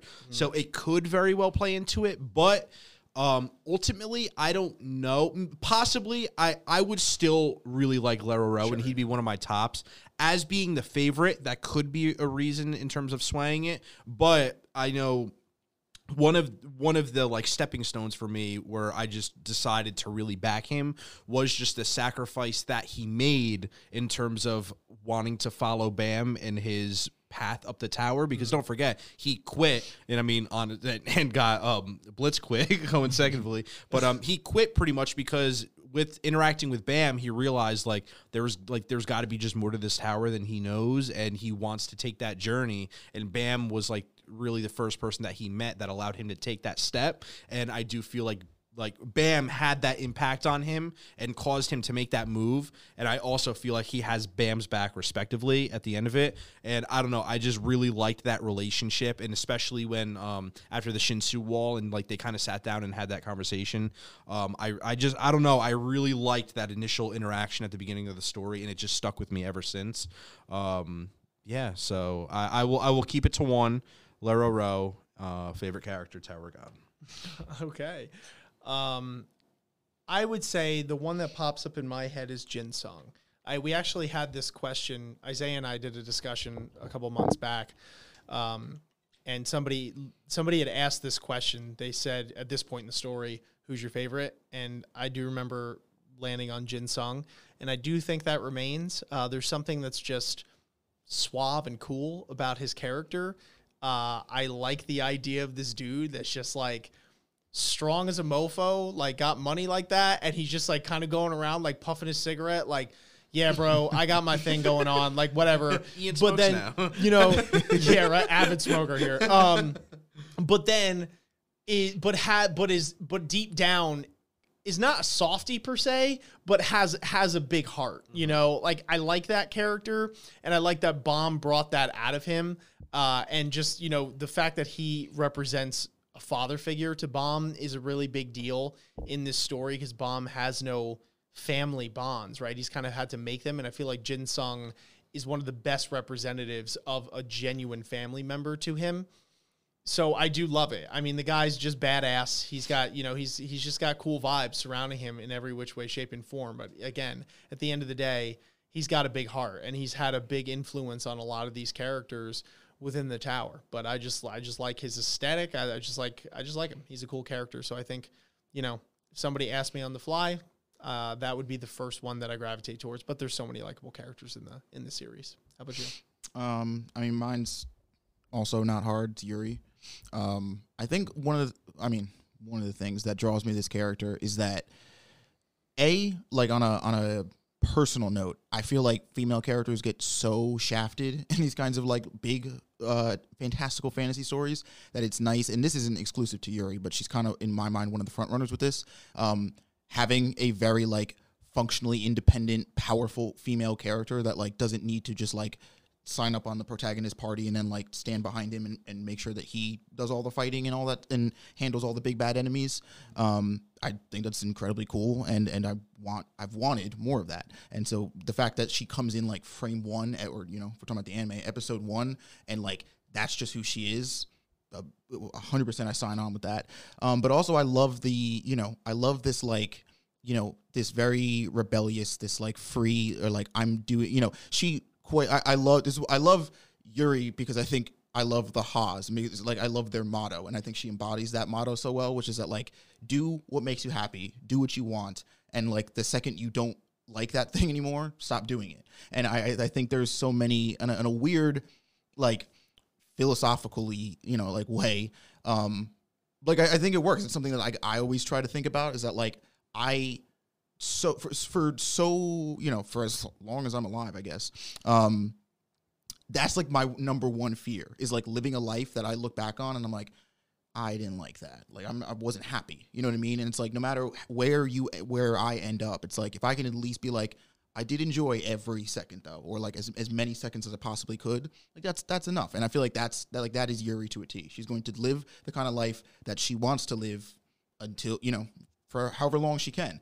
And I just that like rebellious but like also kind of mischievous and like a little bit like you know starting up trouble and like getting making things you know loud and crazy just for the sake of it um is interesting. And it's a fun character dynamic. I think you know compared to a lot of the characters that i also think are cool like a Hatz but it's like Hatz is also like a very noble and honorable character. And like you know if you told him not to move that pile of leaves wouldn't move a single leaf just on the principle that you told him to. But it's like you know, not, not uh, any, you know, downing on Hatz, but it's like, it's just kind of boring. I like it when characters like, you know, are, are willing to sort of just like fuck with the status quo and the rhythm of things just to like get things going. Um, yeah. No, that's fair. I like that question. That was a good one. Now let's list our top 10. No, I'm just kidding. uh, so moving on to the next question. All the Khuns. Yeah. we have by uh, Quilcalis. Don't know if I butchered that name. Apologies. Close enough. Which now that I'm remembering, you had a question by them and you said the same exact thing. You're like, sorry if I butchered your name. My It's a weird like spelling. Um, what do you think about the power scaling and where will the story go from here? We still have around 75 more floors to climb. Can the anime go back to the tests on each floor format, or is it going to be a war after war until the end? Did we reach these massive fights too early in the story? This is actually a very good question and potentially a controversial one. I love those. So, um, what do I think about this, the the power scaling? It has jumped. What is it? What are they doing now? Sheesh!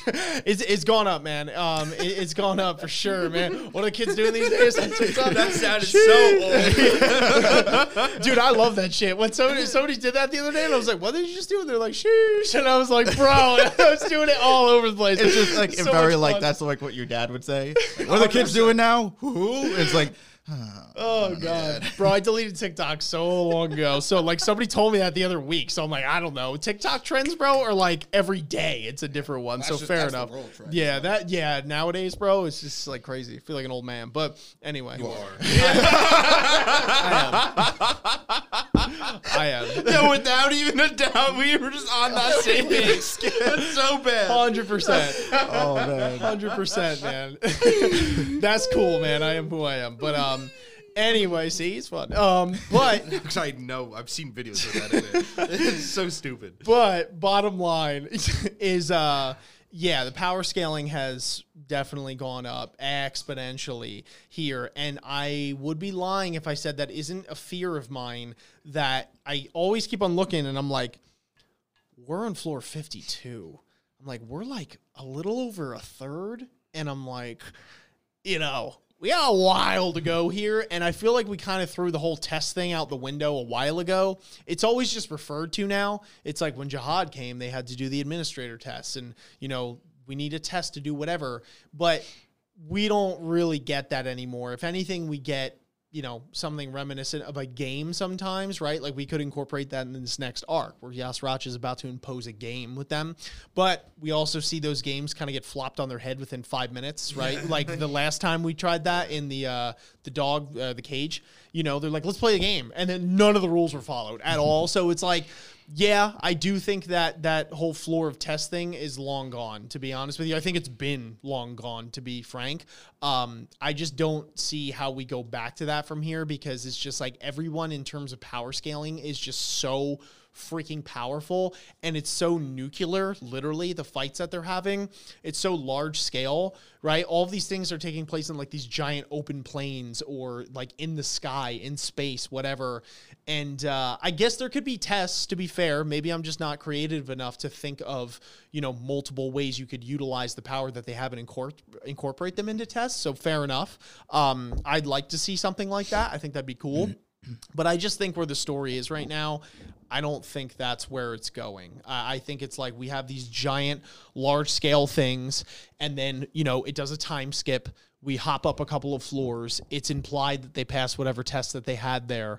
Um, and then we get into some of these side arcs where it's like we recruit people like your Yamas and all that kind of thing. We get some more information, and then it's like the next big thing again. I think that's where it's going. Um, so yeah, and and with that being said, we're at this level of scale with power when it comes to uh floor 52. So where that goes from here, I don't know. But the the one solace to me though is that I have to keep on reminding myself that I have to look at it in terms of Bam. And I can't try and look at it in terms of like Evankhell and stuff because to be fair, Evankhell and all them, that is the pinnacle, right? Like it's they're they're the top X rankers. So like they've been to the top of the tower. So really it's like if anything, the power just stays that, right? At least for everyone else, I would assume. It's not like it could get even more grand than that unless it's Bam specifically. And even Bam isn't at that level yet. So I have to keep on reminding myself to look at the regulars and then Bam specifically, even though he learns at a crazy rate. And then I think there it's like it's okay. But he does he does rank up pretty damn fast. And you know what it is? I think it's just that the rankers have such a prominent role in all of these arcs that it feels like the power scaling on a general sense has already peaked, right? Because again, these are people that have made it to the top. So that's for me where it's like it becomes a little scary, you know? I don't know. I pose a question to you. Shoot, this, is- yeah. this is this is my problem. I actually I fully agree with you. Um, with that continuing the climb, obviously this where your implication comes in, where there has to be a time skip because I feel like a problem to in doing this is that you can't return back really to the normal climb because now you've involved rankers heavily in like almost every aspect for the last season or so where it's like Bam is now at this level where it's like all right what are you going to do? Send him back to the test floor? He's just he's literally just going to knock out everyone. Like he's going to like you can't like he's just so high above you can't put him back on that track. Not to mention it's going to be boring for viewers to watch because he is literally just going to one punch mollywop anybody who comes in his way. And the only people who can give him a run for his money are the same people who are doing it now i.e rankers. So it's like it, it, it's a very weird like that's where it gets dangerous when you're playing and why i don't with reaching the massive fights too early i do feel like that is a problem that has happened. And i wonder how siu is going to address that. And even if he says it in like a blog post where he's like wow maybe i kind of should have like held off a little bit early on. Like i i i feel like it has to be a weird mental thing as a writer where it's like how do i progress this story and like keep it interesting and going? Well mm. you know i add new things. I make bigger fights with bigger people. Sure. and it's like just how how are you going to regiment yourself in writing it to where you kind of just shot yourself in the foot where it's like what am i going to do in the future? Like you like yes you can keep on making the fights bigger and bigger but it's like how do you add something new in the mix when now you can't really revert back because you kind of put yourself to a whole new level so it's where do you play with it and that's where time skip tends to come into play Yeah. um, or you know a jump to a floor however many years in the future Sure. and which uh, honestly he kind of has been util- utilizing that recently with like going back and forth and like going back and year and forward a year like it's probably like it's gonna have to happen to in terms of like a time skip um, but I just wonder if that is a detractor from the story. And I guess that's my question to you is did he muddle the middle of the floors completely? And is it savable at this point? Yeah, I think um, that in a sense kind of relates to the last question here. Did we reach these massive fights too early in the story? Mm-hmm. If that's what you're saying, and I do, I I do thoroughly believe that we've reached them too early. Now, to be fair, we're almost 500 chapters in, but for the scale that this story, I assume, is going, that actually isn't that far. Maybe I guess it- more all to the things floor, considered. Yeah, I guess it's the f- yeah the floor relatively is mm-hmm. what throws it off for me. That I think like floor 50 is you know is is maybe too early. But then again, I have to think of it in terms of Bam. But I do agree with you. Uh, I think that they they did reach it, and that's always been kind of a, a knock for me with this with this is that um, I feel like the introduction of rankers and these super powerful people were my personal opinion here um, introduced too early in the story. I feel like they were almost introduced from from I mean, they introduce Yuri, although she doesn't really do anything until the end. But I would argue, even at the end of the first floor, where they smash um, the assassin from Red, um, Rice Ball, and and then onward, there have been a lot of you know, here is the main squad, but here's also someone that just is playing a level two level when they're level 100 and then you know we're gonna have and then they're gonna have their own thing and then sometimes they're gonna help sometimes they're gonna not. My personal opinion i would have liked if rankers and like high rankers in this kind of had this alluring mystery to it still and it wasn't until like way later that it's like those people finally make their appearance and it's like wow they are here because they need to be you know like beyond just the people that run the test floors like Lero-Ro and stuff like that. It's like once we get there but that's just a personal qualm um, so I don't know. I guess again, I think the people that are at the pinnacle right now are going to stay where they are because I don't see them going much further than that. And it really just has to come down to Bam and his squad. Um, you know, coming coming up the chains and seeing how much they they go. I think if there's a time skip, maybe they go depending on again how long he wants to run the story. But I think the next realistic floor would be 77, just because that's where Wolhaiksong is, and um, that's where Yuri said to meet Yurik. Uh, he's like when she, she said, "Tell Bam when he gets this, you know, just come see me at the 77th floor." So I feel like that'd be the next major thing going on. I don't know if they want to stop anywhere in between. You know, it kind of just hit me though. A way that SIU can do this to kind of get back to the original format, which is what I think he was even kind of alluding to in his blog post, is that he is really preening Bam, you know, to the spot where he's at now, because quite literally he doesn't plan on going back to him until a later date in the story and who is the perfect character to hone in on who is at a very primal state in their development Wangnan in power. So mm-hmm. SIU if I'm reading you correctly I feel like at the end of this whole BAM situation the whole story is going to steer clear of Bam, focus on Wangnan, get his development, and at the end of that development, we're going to be much farther up the tower at I'd assume to where you'd expect Bam to be. So it's almost like a natural time skip, and then all of a sudden introduce Bam on whatever floor way higher up in the tower, and now it's going to be more relative to the fighting going on, and we're going to be kind of taken away from it because now we see it every chapter. When we go to Wangnan, we're not going to see those stoop like those old crazy over the top fights anymore. Mm. So it's kind of like you're naturally going to forget about it as you progress through Wangnan's story, then go back to Bam as he's on that level. We're going to be back to those grandiose fights where it won't feel like it's so like drilled into our head because we're going to have like a progression time in in in the meantime where we almost like forget about it in a sense. I can see that. That is how I. My thought is. I wonder. I mean, I don't wonder because I know people are going to bitch about it, but I wonder how many people are, you know, if they go back, are now like, oh, why aren't we? You know, I wonder. I wonder how the fandom is split on that. Well, I you mean, know, or he already are. did it to us though with the introduction of Wangnan. Like Yeah, literally, it was just bam, like gone. We woke up Yeah, and it was yeah. just Wangnan. I We're just like, feel well, like that I guess the, like- the fights weren't as like super large scale Oh, at well, that yeah, point. I guess that's yeah. what I was talking about, where it's like you see Oh. Evankhell with a uh-huh. giant flaming elephant. You know what I mean? And then it's like, okay, we're going back to Wangnan. Like, I guess that was my. my The other thing is if Bam goes up to like floor 77 and we just stop following him and go back to Wangnan, who's, you know, I don't know, let's say he's at floor like, I don't know, wherever Sweet and Sour is, right? I guess they're floor. 40s or something. I don't know, 50. Yeah, I don't know, whatever, 30s, who cares? Uh, it's going to be below 50. But I guess my point is he's going to have to go through the same floor as Bam went through. And I don't, personally, I don't find it realistic that if Wangnan doesn't progress at a level similar to Bam, that he could climb the tower and quickly. get go through the same floors. That and like fair enough, maybe he doesn't go through the same exact conflicts, but again, this goes into the problem, which this part I do agree with. We've definitely introduced rankers I wouldn't say too early, but too frequently. So now, in my mind, that's the only natural threat once you hit like floor. Because that's the thing. The Hell Train, what it skips from floor thirty-seven all the way to, or uh, no, um, what what is what are the floors that the Hell Train like sort of fast it was like passes you through? forty-two to 42 to- Uh, was it like, five floors?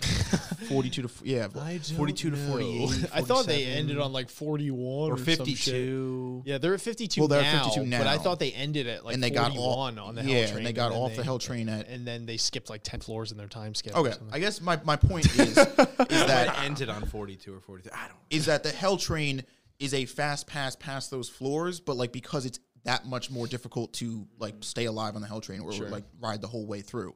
So, but that tells me though that regardless which of those paths you take, like you're going to have to be capable enough to handle whatever te- like i guess my point is when when do the tests i feel like actually in the tower the like regimentness of the test just stop at some point. Because at some point it's implied that even as a regular you're strong enough to like handle just fighting people. And again mm. i i do think that the problem there though is that like those people have become rankers, like in in the in the story as we're following.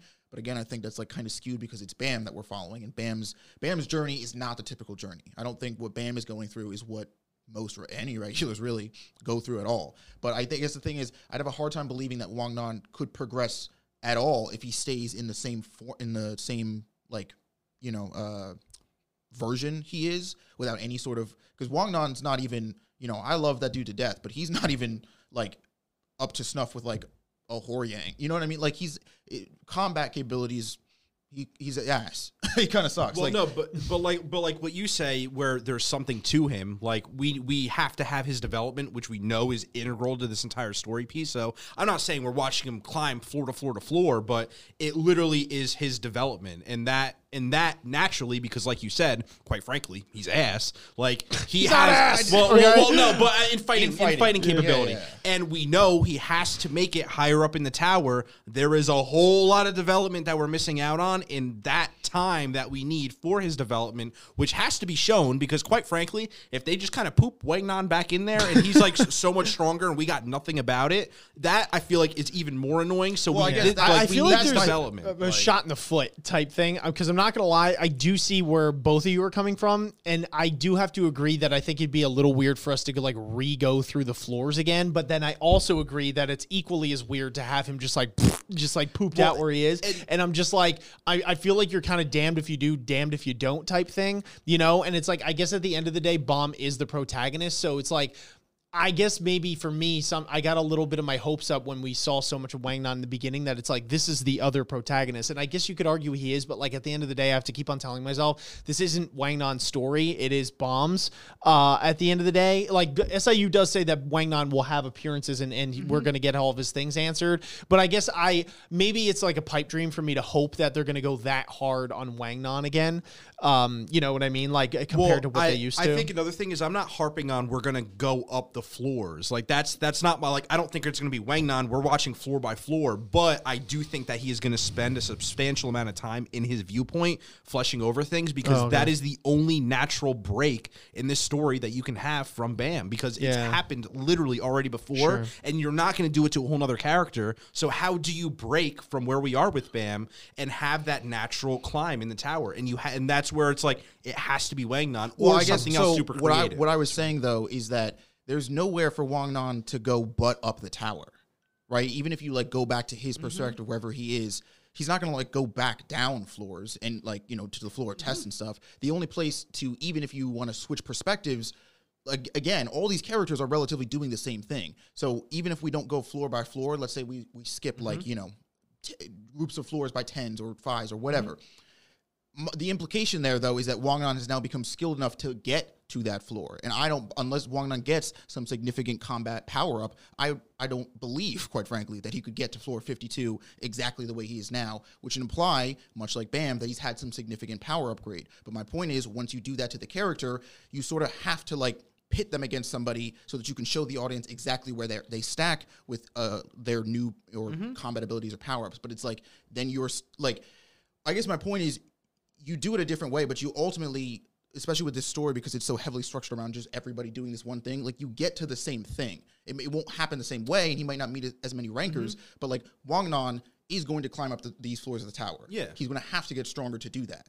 So he's going to get into relatively the same position that Bam is, where it's just going, you know, climbing, getting stronger, mm-hmm. and you know, eventually getting to the Yeah, top. but that that's kind of the purpose because don't forget the way Bam has taken this journey up the tower is quite different from everybody. Like, let's keep in mind on floor fifty-two, you aren't having these grandiose fights in general. Like, the, like no, like nobody has really done that except unless you're a special case like this. So, uh, I do see what you're saying. However, I I also think that there has to be a natural story, and we do need Wang Nan's development. And even though we are eventually gonna have to get to that level, yes, but that is also where you add like that. I don't think it's going to be like we watch him literally catch up to Bam and we're watching that through and through.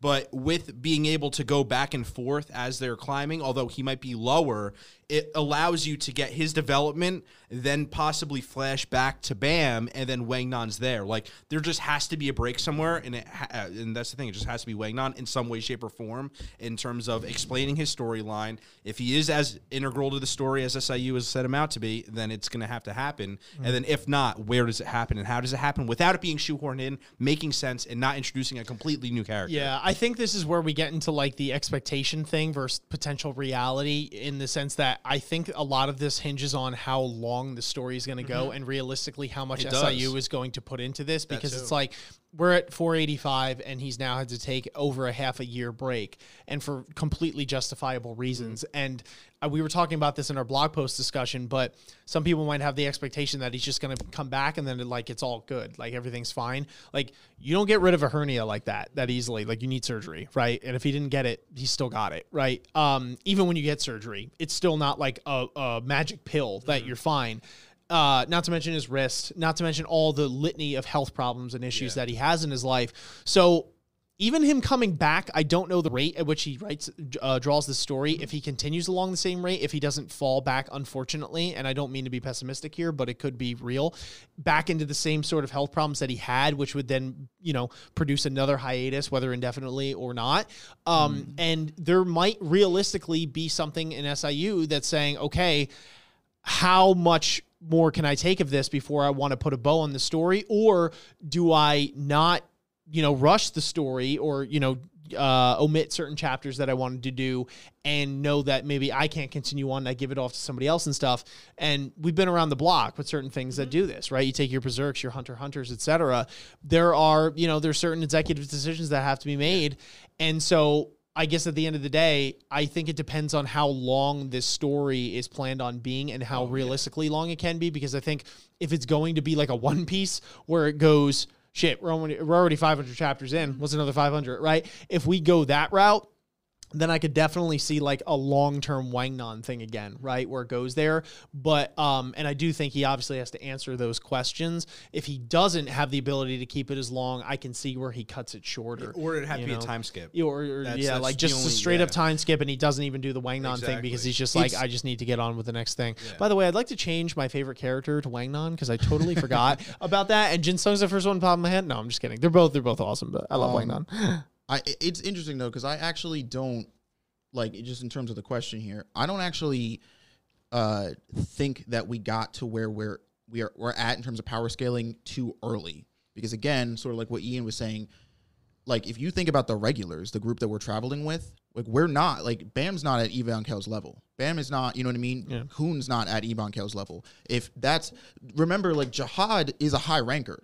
There's nobody, there's nobody past a high ranker, which you know, if so my thing is until they get to that level, like that's when I'm like, okay, you know, fuck, now we're now the power scaling has has really jumped. But I assume we're not get you don't get to be a ranker until you get to the top of the tower, let alone a high ranker. So I I imagine that as we're going up these floors, like it is kind of a weird damned if you do, damned if you don't, because Bam, unfortunately, the kind of you know the character he is and the this is the thing in the story, the potential threat that he poses almost requires some of these stronger characters to go down to where he is and sort of snu- try to snuff this problem out early. Yeah. But then you have this counteracting of like you can't actually snuff out the problem mm-hmm. because then you don't have a protagonist. So it's Yeah. like Bam can't travel up this tower the way a normal regular would. He just can't. The, w- the way his character exists in the story, he just can't. The problem is he you can't be like, all right, we'll save all the rankers until floor 80 or whatever because it's like what Jahad just doesn't let any strong people try to get rid of Yeah, Bam. Like yeah, his order was literally to kill Bam and all his friends.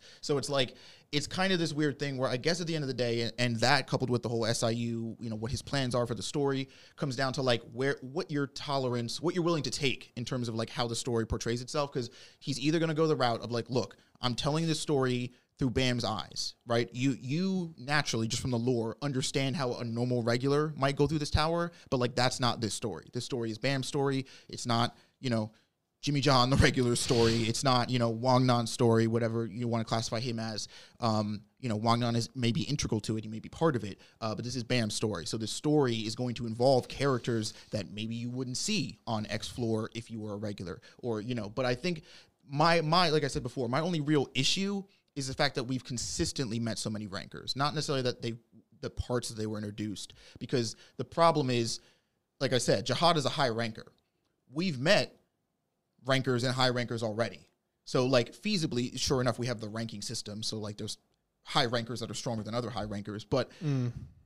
you, we've met people that are at the level, status, and capability of somebody like Jahad. Not obviously not saying power level, like you know, uh, straight out, but like have the same exact title as in high ranker that Jahad does. So it like kind of skews the the under the the the understanding or like the imagination side of things when it's like, oh, I wonder where Bam is going to get to by floor 80 or whatever. It's like, well, probably at Evankhell, like, you know what I mean? Yeah, like, yeah. we've already see where he has to end up, and that has already been presented as a threat to us. But then, the, it, yeah, I don't know. It's weird because as many ways as I, as I think you can be like, ah, like, did we, you know, we'll just take this out or get rid of that. It's like, you kind of can't, unfortunately, because the way the story is structured, like, it just doesn't, it has to go down this way.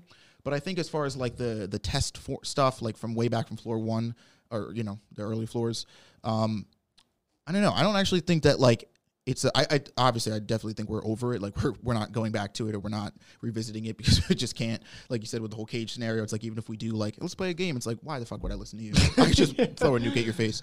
Um, and sure enough, we could just operate off like the the principal system. It's like I could throw a nuke at your face, but I won't. I'll play this game. you know Yeah, what I mean? Fair enough.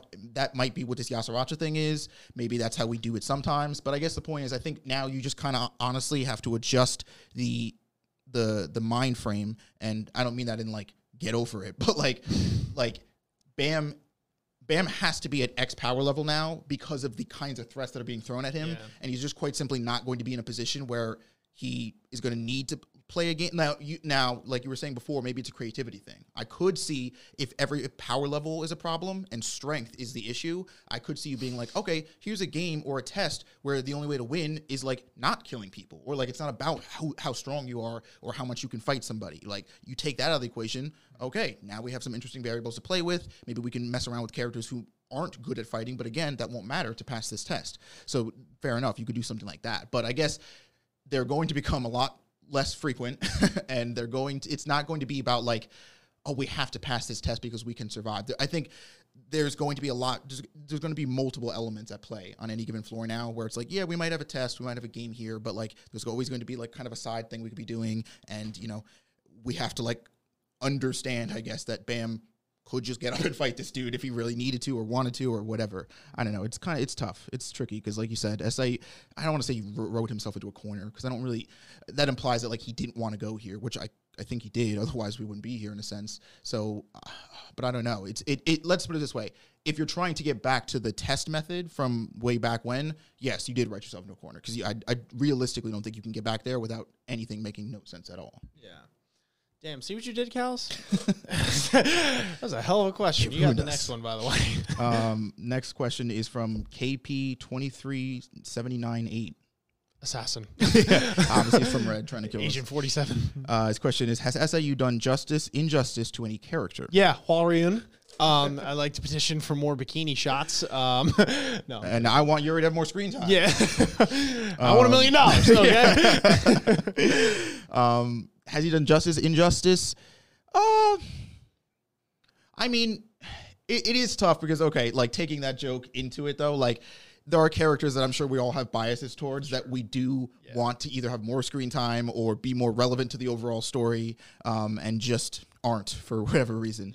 Uh, so in that sense, my mind wants to be like, well, clearly that's an injustice. But it's like again, going back to what we were just talking about, I do clearly think there is a penultimate and central vision for this story and i think siu does know what he's doing in terms of like what he- where he wants to go and like the route he wants to take to get there. Not everybody might like that route but i don't think that that inna- innately means that like he's doing injustice to the characters just because the route he's taking doesn't involve them or doesn't involve them as much. Well, there is one that we know for sure and that is Rak, quite literally. Yes. Be like, like I like you. There's no defense for that because SIU, the horse's mouth said, this bitch is too much to draw. So I'm gonna literally draw him in this state the entire time. And by the way, you might have a fight or two for how many chapters are we on? Let me check my watch. Like 500. And I'm. Yeah, definitely an injustice for Rak. I'm Well, actually, angry you about wanna know it, what's funny? so- That figure is actually supposed like it's a miniature figure, but that's supposed to be Rak at his his. Big Oh, so they're lazy too, huh? You, whoever made this thing. Oh, I, I'm this beer's broken, but I'm gonna fix it and I'm gonna throw it at this camera. And it's All right, gonna stand give down, me- stand down, No, I'm going to shins. I'm actually very happy that you took such a defense for Rak before I even did because I thought it was always just like presupposed that it's like ah Ian stands Rak and all that kind of stuff. But I genuinely am happy that you took his defense because I completely agree. I think if anyone did get shafted in the story, it is literally Rak, and I and I do beyond a bias, I do genuinely think that. I mean, not even for the drawing itself, but I do feel like Rak a lot of times is just kind of, and you know, to be fair, he has a lot of amazing moments. You could be like, what do you mean? I could pull up 20 moments, but it's like for someone who's supposed to be like part of the trio, right? The main three, I do feel like comparatively speaking to someone like Khun or anyone else, um, uh, relatively speaking, he doesn't actually get enough times to shine, and he is kind of just portrayed as like, you know, he has his moments, but at the end of the day, he's kind of like this, kind of like this idiot that's just you know going around. And it's like, and I don't know. I, I, maybe s- I'm undermining him because I know there's going to be a billion people that are like, "What are you talking about?" And I get it. There are plenty of moments where he has his time to shine, where he gives the sauce to Khun, he gives the sauce to Bam, and he helps them grow. Right? There have been there have been you know situations that are are beyond counting. I get that, but I'm just saying for someone who's supposed to be like part of the three part pie here, I do feel like all things considered, he does get pretty shafted. Well, and so I do agree with the fights. and Would you stuff. say that there's a difference between being shafted or being given injustice in terms of screen time versus importance to the story? Because I actually think that your importance to the story does not necessarily directly correlate with how much you're on panel or on screen. Meaning, Rak can still be just as prevalent to this overall story just because he's not on panel as much as Khun or Bam. You know what I mean? Yeah, but I think it comes in frame with this question where it's like it, it was blatant, obvious coming from the author saying like obviously he's relevant and it's important that he's there, but at the same token, it is blatantly obvious that he just wasn't given that screen time because it just wasn't within the time of day in terms of being able to draw his character. No, Like, no, no. I understand eh, that he eh. wasn't given enough screen time, but that's my question. Is is I don't think that screen time innates to injustice, as in like he's not as important to the story. No, and no, I agree, but like at the other side of it, it's like with someone who is as important off screen and that he has that impact on the storyline. Like it, it's it, it's it's more. I'm more just going at the question because I see what you're saying, and it's like, all right, fair, but at the same time, it's like in my eyes, it is just a blatant injustice, and like doing the quite opposite and just giving him a little bit more would not have taken away, would have made him, I could say, even more relevant in a lot of situations because although he is a foundation piece, like, and he does come up in clutch moments, and he is still just you like. I like granted he is just as important as a character and he gets less screen time that says something. However how much more of a relevant character like it can make such a greater impact I feel like if he was given more time of day and that could just make the story even better in that regard. So if anything my answer would be that he is doing himself an injustice even though it might not be deteriorating this the plot and he still plays a role if I feel like he did give him a little bit more something, it could play into the greater good of the entirety of the story and give even more of a presence and um, more of an impact that he would get. But I feel like I don't know. I feel like there's characters like Wang Nan who actually, if you, I think to be honest, if you count, well, I don't know. Actually, maybe not. If you compare them to Rak, I don't know what they're like. You know what that number is, but who haven't had a large screen time presence in the story again compared to like a Bam or a Khun. Um, but SIU has stated are go- are going to be integral to the story and play a very critical role. So I just don't know if like That's a hard one though because like it was it was honed in on him for a long like for a while and then the sweet and sour like I feel like Wangnan is a hard one to compare it to like I don't well, know but I- what it- what I'm getting at is I don't like you were saying that you think that Rak being on screen or I, I don't know why we keep saying screen because we're not talking about a, a show uh, on panel more would be like a better uh, uh, would be even more of a benefit to the story. And I guess what I'm saying is if there is already a plan in place for him to play an integral role in the story, is there something about just literally him being on screen more that like like what is it about him being on panel more? I said screen again. Uh, that would give hit like that makes hit that more important than Well, if he. I, I feel like I feel like something that faults the way that it's currently seen is he actually doesn't feel like like it, it's a relevancy thing because we know he's it's Rak Khun Bam, but it's just it, there's never Rak. Like it's it's always Bam, it's always Khun. That is in your face, and it's like Rak. It's like he's there, and, and this is why I feel bad for him as a character because whenever we see him, it's like yay Rak, like yay, but it's there's no su- there's no like real substance to that character other than oh it's quirky Rak. He he yells, he screams, he shouts. It's funny, but literally other than that, there is nothing else to his character. And coming from SIU, who we literally love him for his character building, other than just the comedic relief that the comedic relief that he brings, which granted you could say that's his entire purpose, but it's like to also be seen as the backbone three characters and regarded as that and for just the little presence that he physically has other than his comedic relief it's like i just feel like they're missing out on a lot and that he did deserve more at the end of it And Yeah, I do feel like personally Rak's character is almost been kind of, and this might be a controversial statement, but kind of, and this is coming from someone who really likes Rack, has been just kind of rendered irrelevant. I'm just gonna say it. Um, Hot take there, but I do think that he when he comes along in the beginning, his goal is to be able to fight and and go against some of these strong opponents. Um, he's ba- Bam is supposed to be his prey, uh, and then he serves he serves this comedic element. But on a serious note, he does serve as this kind of antithesis to Khun and his perspective on things, in the sense that he helps Bam grow not in the exact ways that Khun would, but more of like the animalistic, primal, instinctual ways of like do what's right, follow what you believe to be right, and do that. But I do feel like, to be fair, that Khun has played a way bigger role in terms of helping Bam go along his growth path and has kind of overshadowed Rak in those things because I feel like Rak sometimes will have some zingers and some pretty cool stuff, but like Bam has kind of can learn a lot of those lessons and has learned majority of them from some of the other characters and Khun being the one who trumps out Rak really. So I feel like his his his role as like this deep character um or like having this deeper mode has kind of been overshadowed by those things. I do feel like he obviously has his comedic element, so that was there. But then also his, if you know, we're talking about fights and stuff like that, I do feel like he's gotten shafted on that front for sure. Because if a part of his whole shtick was I'm gonna come to the tower and be able to fight these strong opponents and stuff like that, he's someone who like literally never fights. And whether that's because he doesn't want to be drawn or whatever he's just like he's kind of been designated to one of those characters that's like incredibly weak all things considered. And i know i'm gonna get flack for this because like what do you mean? Ian he has the rocks. He, he got the ancient spear. I'm not saying there can't be things that happen in the future that definitely give rak his due where it is but for someone that was, you know, supposed to be kind of part of that main trio. And again, I understand that it doesn't set it in stone, right? Just because he was with them and happened to be there, I get that. But I guess to me, where the story was going, it seemed like he was going to be kind of like the yin to the yang, right? And like Bam was in the middle. So that's just where I'm coming from. So fair enough. Um, I do feel like all things considered, he does get kind of overshadowed and shafted. And now, from like a lot of it for me now is just to like I kind of want to know more about ancients, and Rak just seems to be an ancient. But again, that isn't even exclusive to Rak. So it was like I don't know, like kind of one of the last big moments I remember having for Rak is when he saw the picture in the hidden floor, and I was like, ooh, that intrigues me for Rak again.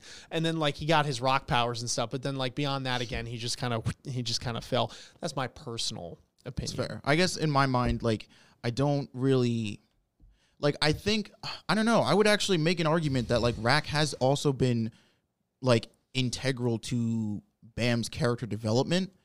And I don't really I think because in my mind, I think I think just the fact that somebody like Khun is on panel more makes people think that he's like doing more for Bam because he's just like cons- he's like literally visibly standing next to him or near him. Um, but I don't I don't know.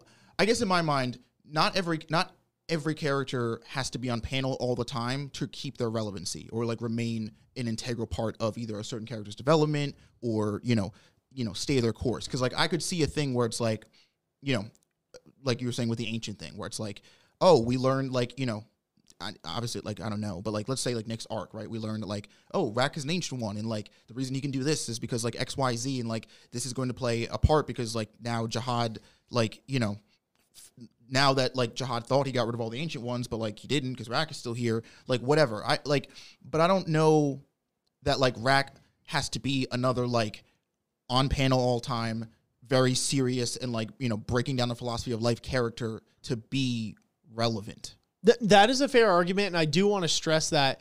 Uh, while I do think that his lack of paneling, especially when it comes to like fights and showing what his character was supposed to be an embodiment of is fallen short. I do want to say as well that I do understand and agree with you that they don't necessarily like more panel time doesn't equate to more relevancy in all senses of the term.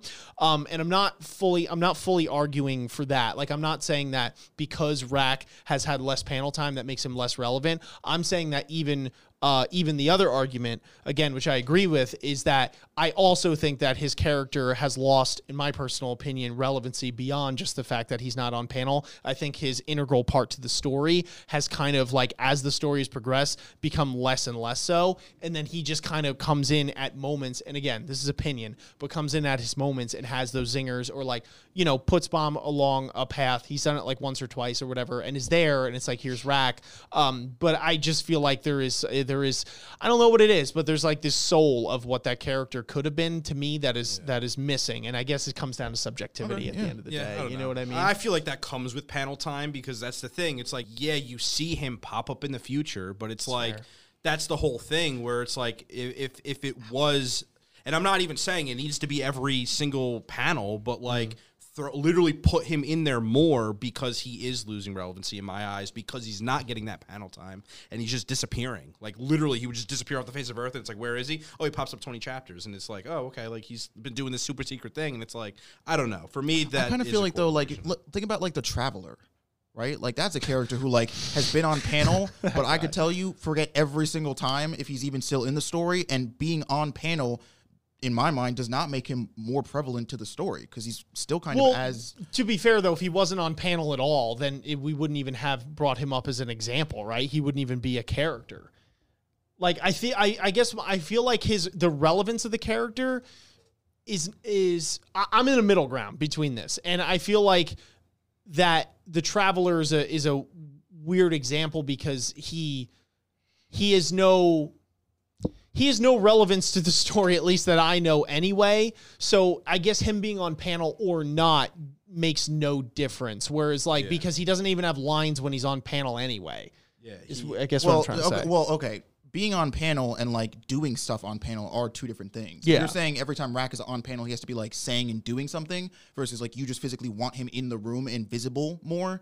Like that's because that's what uh, I guess that was my point. Because if he's just on panel, like visible in the room, but he's like doing a traveler thing where he's just he's just there, like that doesn't make. him well, I don't think we're arguing No, that. no, if, I don't want to speak all. for you. No. Yeah, but that's that's that's what I'm not what I'm saying personally. I'm saying that his, the soul of what his character should represent, I feel like is underrepresented just on a on a on a whole. Yeah. And I do and I do think there's a middle line where it's like yeah, they don't have to be on panel to still be relevant. You know, you take someone like Wang Nan who's been out of the picture for a while. But to be fair, I do feel like it helps, right? You take like a um, I can't help but think that like most people gravitate towards a khun or something like that who would probably have a split with Rak. At least that was my initial assumption. Um, but you know, Khun is way more prevalent in terms of his paneling, which gives him more of an opportunity to put forward what his character is all about and to have those moments that were like, oh, that's why we love Khun so much, classic Khun, right? Like I feel like Rak a doesn't get as many of those, but B, even when he is on panel, it to me is also shafted because he doesn't really do much in service of the story eh, for the reasons that I personally explained. I don't know. It's a Yeah. I we Eh, could go back and what it forth. Any other characters that got shafted? I just feel like there's just too many characters in the story. I'm That gonna be real. I'm just yeah. full of hot takes today. I- Um, I, don't know. I mean, I guess Kai Horiang. I was thinking whatever- him too. really I was like split because I I'm mean, like, oh, he really was to be like fair, awesome. it's not like they can really cue back to him Yeah, because like he they, they they that ship has sailed and I mean in a way you could say that is an injustice because they kind of just like left to him after they weren't supposed to do No, that. yo, But- you know who they shafted? Um, the uh, Chicken Little what the hell is Oh, his name Gitang. though? Gitang. Why do I remember that? The the chi- the chicken with the shuriken on his No, back, no, bro. no. I know. Isn't he dead though? Yeah. Yeah, yeah, yeah. They Oh, you're shafted him. He saying should have the been death alive. was- Yeah. Dude, I wanted to see that guy cut loose, bro. and Just start I whipping know. like giant shurikens on Look, I his sleep back. at night all the same. Yo, I yo, don't give wait, two wait. shits. Imagine if he had to fight love, though. I feel like that would have been very dangerous. Dude, I was like, no way, he's gone. Love oh, sitting out man. there with like a little frying pan trying to fucking cook him up. Yeah, I'm sure there's plenty of characters. Oh, I actually genuinely think another character that's gotten shafted uh, is um, Boro, right? Am I remembering his name? Wow. Boro? Is that the character you love? Yeah, Yeah, they Bor- got shafted. Well, yeah, yeah, Boro, right? His name's Yeah, Boro. I- don't know why I just had a brain fart, dude. We've been at this for a while. no, no, I know. I just don't know what character you want me to remember. Boro. Yeah, yeah, yeah. Yeah, Boro. Boro's his Boro. name. Boro. But that gang, I feel like Boro got shafted. I'm not gonna lie, as a character too, because I feel like he had his badass moment where he had like the whole samurai duel thing, right? Where the guy comes in with the three tags or whatever, and he's like, "Step aside, kids," and he's got like his his students, and then he just like Does like his one powerful just swing. yeah, just like wrecks that dude, and you're like, this guy needs business. This, this might be a hot take, but I actually kind of like the fact that there are characters that like don't innately always have to be with us the whole time, and like that they, we see them, they do their thing, and then they just kind of like. Uh, well, off. I would like to say too that it's not, and I feel like this is was the crux thing with the rack. And you know, correct me if I'm wrong, but at least my argument is not necessarily that I think someone like Boro or whoever get is shafted because they are not with the squad for long enough or they don't whatever. I think it's that the relevance they have you know, with the squad. And like when they get hyped up to be, this is what you could expect out of Boro. And then that's not what Boro delivers. You know what I mean? Like a lot of the times, it just seems like it was like he's got this like badass demeanor. He's there. He's like, he knows the train, this whole thing he has some, you know, he has relevance there, obviously, because a lot of that arc centralizes around him, Daniel, and that whole thing. But I would even argue he doesn't have like a super, super duper thing. And then, you know, beyond that, it's like, okay, this, I guess, kind of harkens back to the question about like the villains hopping on, but I think you could take this for any character. I, um, I'm like, okay, you know, he's like, all right, I'm going to come up some floors. But then uh, to me, he literally like passed that does really nothing. And he just kind of seems like this scared old dad that's just like, oh my God, what are you crazy kids getting into again? And it's like, what? Like that didn't seem like the Boro. It's like, why are you here? You know, Well, like that, thing, that was though. my like thing. Boro and Sachi. Joe's going to kill us. those those were people who like all their whole existence in the tower up until Bam came was just running the hell train, basically in like a video game, like just running the hell train level sure. Mm-hmm. over and over and over again. So like in a way, I would think it actually kind of distorts their view of what the tower is. Sure. And yeah, fair enough, they're traveling with Bam, who like we've stated is not going to have your typical experience climbing the tower. Yeah, yeah. But like once they started climbing, n- nevertheless, that's who they signed up with. Once they started climbing the tower, they're like, "Whoa, Jack, I've been on the hell train for a minute. This isn't really what I thought. Like I thought we were going to get like a little tougher, but like I think it's like Boro is a cool character, but he is a regular dude who has sword skills, which are great. But it, it- like I, I don't know. I like the fact that like because I even you know who I think about sometimes that chick with the pink hair who got her hands fried by Yura way back when they were doing the test to get on the Hell Train. Remember with Bam when and they first met Yura and Yura was like, "I'll tell you where Rachel is if you like beat me in this game." And and he had Boro, some other dude, and that pink haired chick who wanted to be a who was a fan of Yura's. Oh, Yeah, yeah, yes, yeah. yes, yes, Yeah. When she got her Okay, wow, hands fried, throwback. and then she's like, you know, and then because she got her you know, hands fucked up, she couldn't get on the Hell Train. Sure, sure. But her her goal or vi- or you know ultimate you know thing there, I think it was to be an idol like Yura.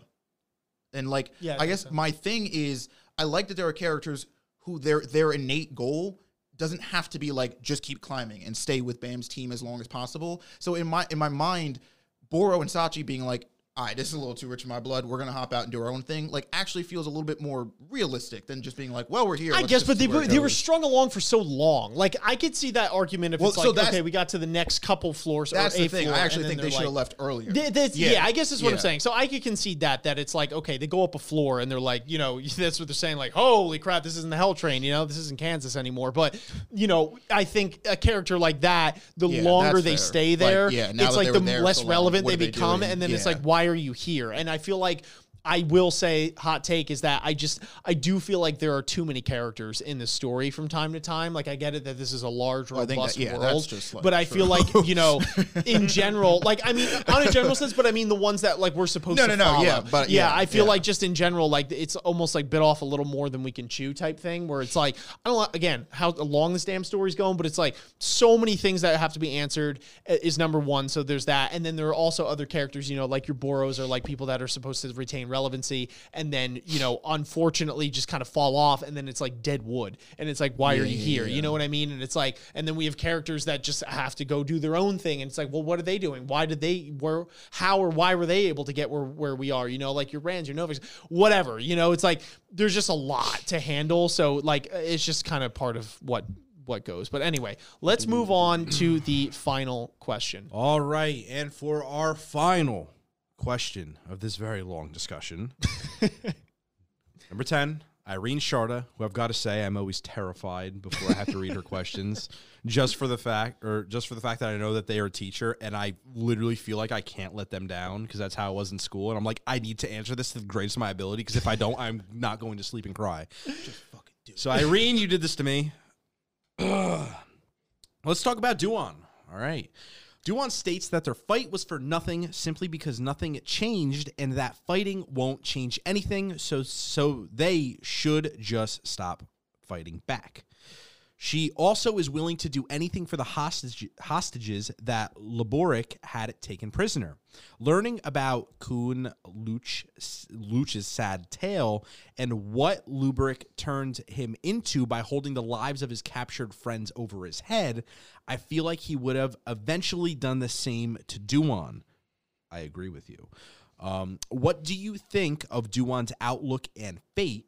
Also, do you think Laboric would have really given up his bargaining chip like he promised Luch, or was it another lie? Well, I'm gonna quickly address the last question. Um, if there's anything that I know about Laboric, is that it's a complete lie because why would he ever do that? And, and quite literally, he lied right to um, Kallavan's face. Like uh, he is the guy to lie.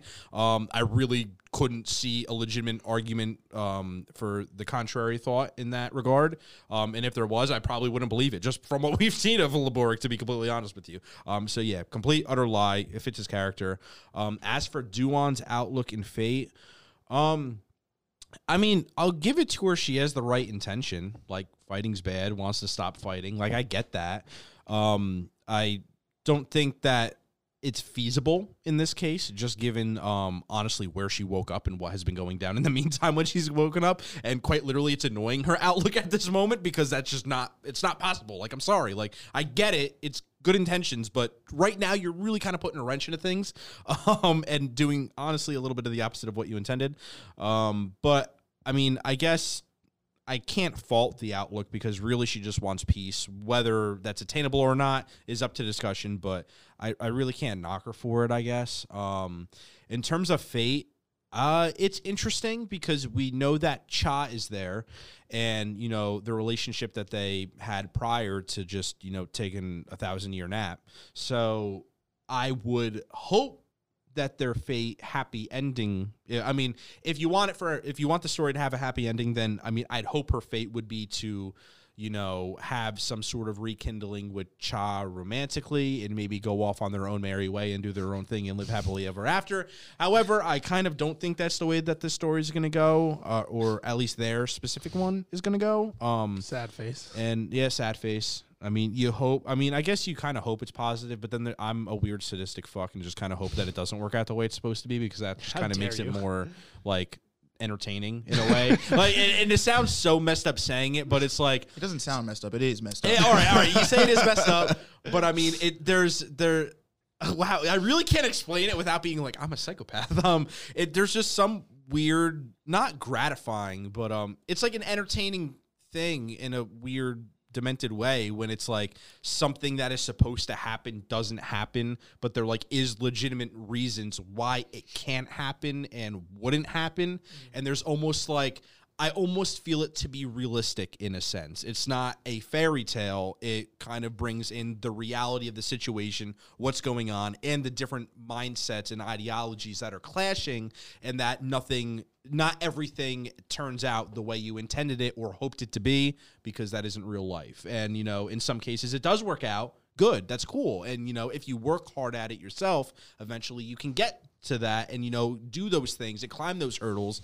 But relationships isn't necessarily the same thing as like oh you work hard and you'll attain it. Like there's two parties that need to you know consent to that relationship. And you know that doesn't always work out for a lot of people. Like that fairy tale ending that you wish that that would happen with a specific person doesn't always pan out because there is that other person's viewpoint and that is the most important thing that you're both on the same page and right now they're not and you know if they don't necessarily come to the conclusion where they are on the same page at the end of it um, I feel like there is a realistic note to that and can be interesting, um, but also sad. So yeah, I guess that is as far as I'm going to go in on it um, in terms of. Do you have any thoughts? Um, I've realized since we've started reading Tower of God that you know how like you were saying like with the whole like oh it's it is it's important to have like those stories connected to a sense of like feeling like real life where it's like you know you have consequences and like you know uh just because you want something doesn't mean like like that that's enough to get it like I want that though. Like I, I I like fairy tales, bro. Like there are there are times where like I'm just reading this story and I'm like, okay, I could see this not working out, but I don't give a fuck, dude. Like go meet this person, do this thing, and give me some relief. I got enough stress in real life, bro. I didn't come here I do to agree. get slapped in the face by, you know, the cock of Tower of God where it's like, nope, sorry, real life sucks and everything isn't gonna work out. I'm like, but like sometimes. But you want to know a trick? Because not gonna lie, with a lot of what I just said, is I am purposely also setting the expectation that the bad of the bad is gonna happen. So on vice versa, if the fairy tale if the fairy tale does come out with me saying it's not gonna happen, when it does and if it does, it also It's I've got to say makes it that much greater a and more of a surprise. So there actually is a catch twenty two for it, and I mean Okay. I uh, that is Gavin, also Isn't that kind of That like the source? Go ahead. Go ahead. That is in the two years ish we've been doing. That's the smartest thing you've ever said to me. that is that's a good point. It, there's something to be said about that, right? It's like the source of sadness is failed expectations or like Yeah, failure to meet those expectations. kinda what we've you been get- talking You can't about fail the the story. expectations if you don't Yeah. have expectations. If you think the story's going to be shit, if it's anything better than that, you're like, well, I had a good day. Yeah, Um, I for one would like to see Cha and Doan. yeah, I, I do, I, I do, and and I- I'm just, I'm not as good at it as you, yeah, Gavin. But I, I do, I am hoping that they reconcile, and I am hoping that they get together in some facet. Maybe it's like you know, not quite the same as it ever was. Like maybe that's sort of the tragedy, right? Is that the mm. relationship could have been something maybe a little bit more pure and and instinctual, or whatever you want to call it. But the circumstances and the tragedies that Jahad's empire has laid on both of them individually and just time, mm. like in a weird way, they've both come out of that that frozen in time state two different versions of themselves, and so they can never. Because that's the other thing. Doan is technically not even just Doan anymore. She's Yeah. Doan mixed with her sister. So it's like, it's it's they are quite. Two by He's like, whoa! Fuck! I was that was literally like, loud. don't say it, don't say it. But then you said it. Um, I was thinking it. yeah, it's we're all thinking. it. we're all thinking it. It's like, it's uh. Cha's like, so which one am I? Which one am I talking to right Every now? time they're fighting, he's like, "Is this Doan talking?" Or Yeah. Can I Doan's sister was like, my turn, my turn. Yeah, he thinks it's like awesome at first. He's like, "Booyah, two sisters!" And then he realizes that he has to fight with two people, you know, because it's like the one person has problems, and they switch, and the other person he's never knowing who he's arguing with.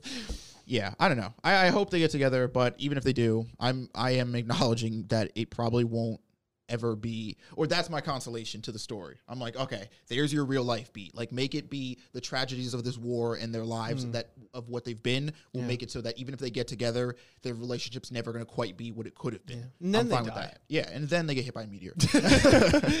um, but as far as like Doan and her whole like viewpoint here, I do think it is you know somewhat fundamentally skewed where it's like I I, I do understand that she is come out of the uh you know the time capsule or whatever she was uh, frozen in um and is sort of pissed because she's like guys, I literally gave up my life so that you guys would fucking cut this shit out. And not only have you not cut this shit out, but you've Yeah. doubled down on like the schemy, backhanded, stabbing nigga in the back shit, and you're doing it like w- and out in the open. You don't even care anymore. And like so, and she's like, you know what? Fuck it. We're just, I'm just done. I'm not fighting any more wars. Like I'm not.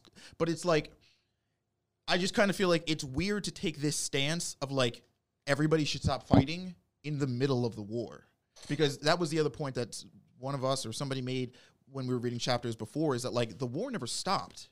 It just like took a different form. It just sort of mm. changed shape and the way the fighting happened changed but like the war didn't stop. So Yeah. like you came into a war. You can't like walk into the war and be like all right enough.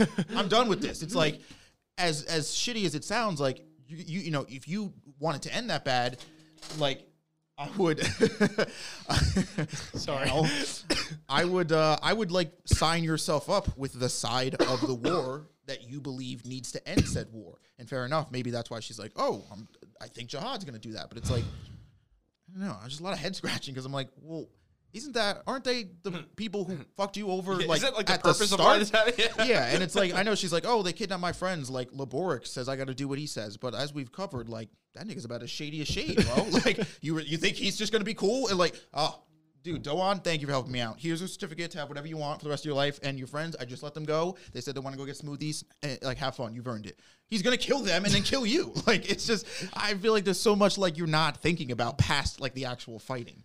So that's my bit. Yeah. Um tackling this question. Um so yeah, I think uh Laboric I actually might have a slight I do agree with the guys, but I think I might have a slightly different take in the sense that I think that he does scheme it, but I don't think it's because Laboric is like, ha ha ha, I'm just this evil piece of garbage that no matter what happened, I was going to kill them, right? Like, I do think there is some, like, form of analytical thinking on this where he is weighing the options and he does kill them but i don't think it's solely because he's just sadistic. I think it's because he's he says in his mind okay these realistically these people pose a threat to us right at any given time. These people are super strong. They were on the front lines. They were named heroes.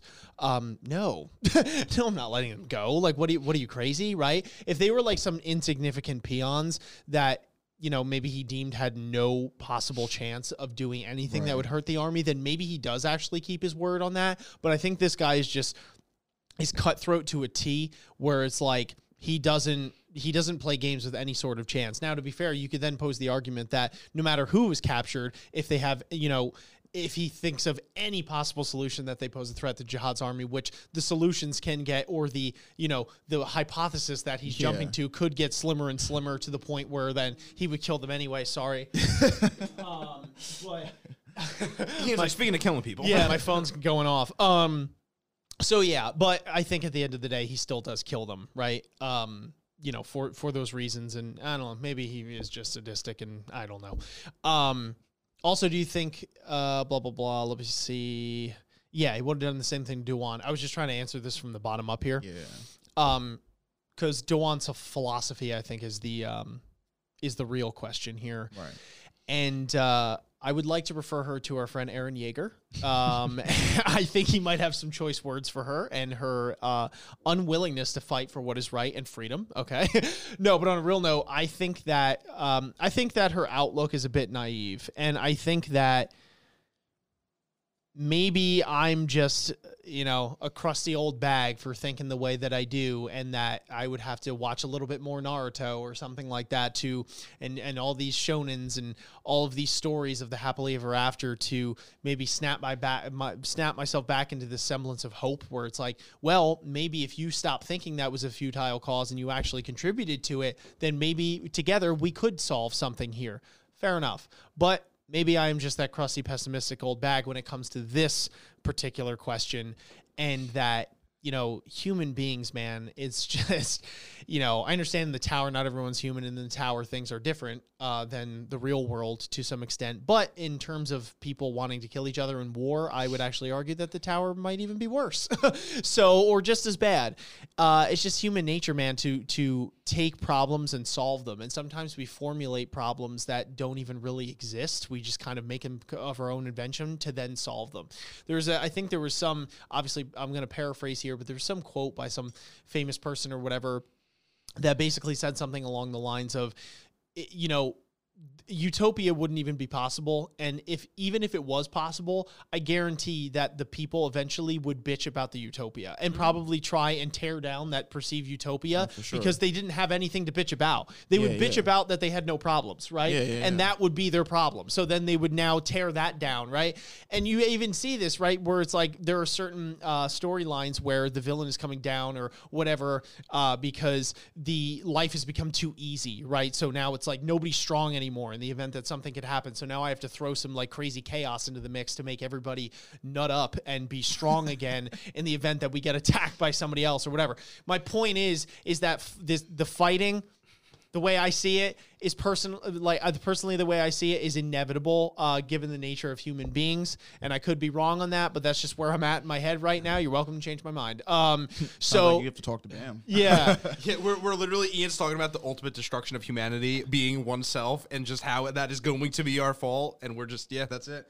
That's what it's turned into. yeah, Yeah. it's basically Yeah, it man Humanity sucks. Yeah. Well, let's just end it right now. All right, guys. No, I'm kidding. Okay. Oh, you can't say that, can you? All right. Um, you're the loudest person in your own house I have to tell you to be quiet half the time Look, Gavin dog. shut up Yo, I, I'm Italian. What do you want from me? I'm half. I may not look it, but So I'm half. Italian. Yeah, and you don't use it properly, and I do. I don't use my- I don't You don't use your Italian properly. You got to do the Yeah. Fazuli, and you got to get get it done. So. Gavin doesn't get kicked in the butt if he's too loud. We do. Yeah. so there's no consequence for him. no, oh, trust me. House. No, I do. but my point is here is that I think that her mindset in this scenario is very naive in that her thinking that she's just going to stop fighting is going to change is going to maybe it can change thing on a small scale because you can inspire somebody else but in the grand scheme of things i feel like the ship has already sailed and uh, if anything you might be causing more damage by not doing anything than actually just fighting for the side that you know is right and doing something. Uh, because there's going to be fighting for as long as this tower exists. There's going to be fighting for as long as humans exist because we're going to make problems with each other. Uh, it's just a matter of choosing the right side i guess and uh, you know fighting for what you genuinely believe to be right what you really believe to be right. Those fights are always going to be there. So i think that she is just misguided on this one, thinking that this just not going to do anything. There are times where n- not fighting is the proper way. Um, you know, but like you take like a Mahatma Gandhi or a Martin Luther King or something like that, right? But to be, you know, also relating it to them, that that that non-fighting serves a different purpose and is a different way of leverage in their in in their own way, right? Because they are, you know, in in their particular scenarios, they definitely were at the absolute disadvantage. So at that point, not fighting was actually, I would, you know, I would say a tactical maneuver in that sense and a strategic thing that worked in both cases um, to some extent. So, but I don't think this is one of those extents. I think that it's like this is a this is an enemy that's just going to just completely annihilate you, and there is not going to be any sort of negotiation here. So you just gotta you just gotta do what you gotta do. Um, yeah, hopefully that answered the question. I'm Um, sure it did. Thank you. Yeah. Did you have anything else? No. Oh, okay. no, not at all. I think we're ready to check out here uh, indefinitely when it comes to this format of Tower of God. Hopefully, you guys, you know, I wouldn't blame you if some of you hopped off and on because this was the Yeah. longest discussion we've had To uh, date. To date, literally ever. Uh, so hopefully you guys enjoyed it. If you did, make sure you are hitting like, subscribing to the channel, hitting the bell. You know the drill. Comment your thoughts down below. That's the big one here. What did you think of the discussion? Uh, the questions posed. How would you have answered them, etc. Obviously, being civil down there. Um, hit us up in our description so you could get our links to uh, the AOA Reacts channel to watch the live read throughs, to watch our live reactions to various shows in Tower of God. Um, also, make sure you're hitting us up on Patreon, uh, where we now have access to archive streams, um, which is a cool thing that some of you might consider hopping on for. You get exclusive benefits to the show while supporting us. It's really a win win there. We have our Discord as well. Just because we're done reading Tower of God for now does not mean that we are not still covering it. And it also does not mean that there are plenty of people in the community that still want to talk about it. So definitely hop into the Discord, talk anime, talk Tower of God, talk whatever with all the brilliant people in the community as well. And uh, Kevin's got people fall through the roof. And uh, big shout out to our patrons, uh, especially our acolytes anime, Stoic, Miduit, Nathan. We love you all, and all of our patrons for that matter. Uh, no comment of the day here because we already covered that in the last discussion, which uh, time loop here we recorded yesterday, but actually wasn't yesterday for you guys. Point being, we didn't see the person who re- replied to the first discussions thing at the end because the first video wasn't even up yet when we recorded the second video. This is your name all over again. Yes. so some time travel crap going on right now. but we love y'all. If you did make it till the end of this video, though, uh, let us know who your favorite character is in Tower of God. You could only choose one and why. Uh, if you made it till the end of this one, seriously, one of the real ones here. So Like, you're actually cool. Yeah, Yeah. I didn't even make it to the end of this one. yeah, yeah, we did. None of us even made it to the end of this one. Like, yeah, our bodies physically did, but like our minds were checked out on question Yeah, two. We're all So- asleep at home already. yeah, exactly. So if you did, seriously, nothing but thanks. Um, but anyway, folks, that's gonna do it. Stay along for the journey. Some more anime to come. Tower God is not over, so the climb continues. But until next time, we will catch you all on the flip. Peace. Mwah. Peace. Ninjas and samurais, blazing the kunais. Find me in the leaf of the cloud, screaming out Bankai. We just some ghouls though, who like seeing parts fly. They like what you saying. Goma got more through the storylines. I tested your neck from the start. My hunters gon' come for your heart. I promise you'll land in my boulevard. Left them in one piece, no.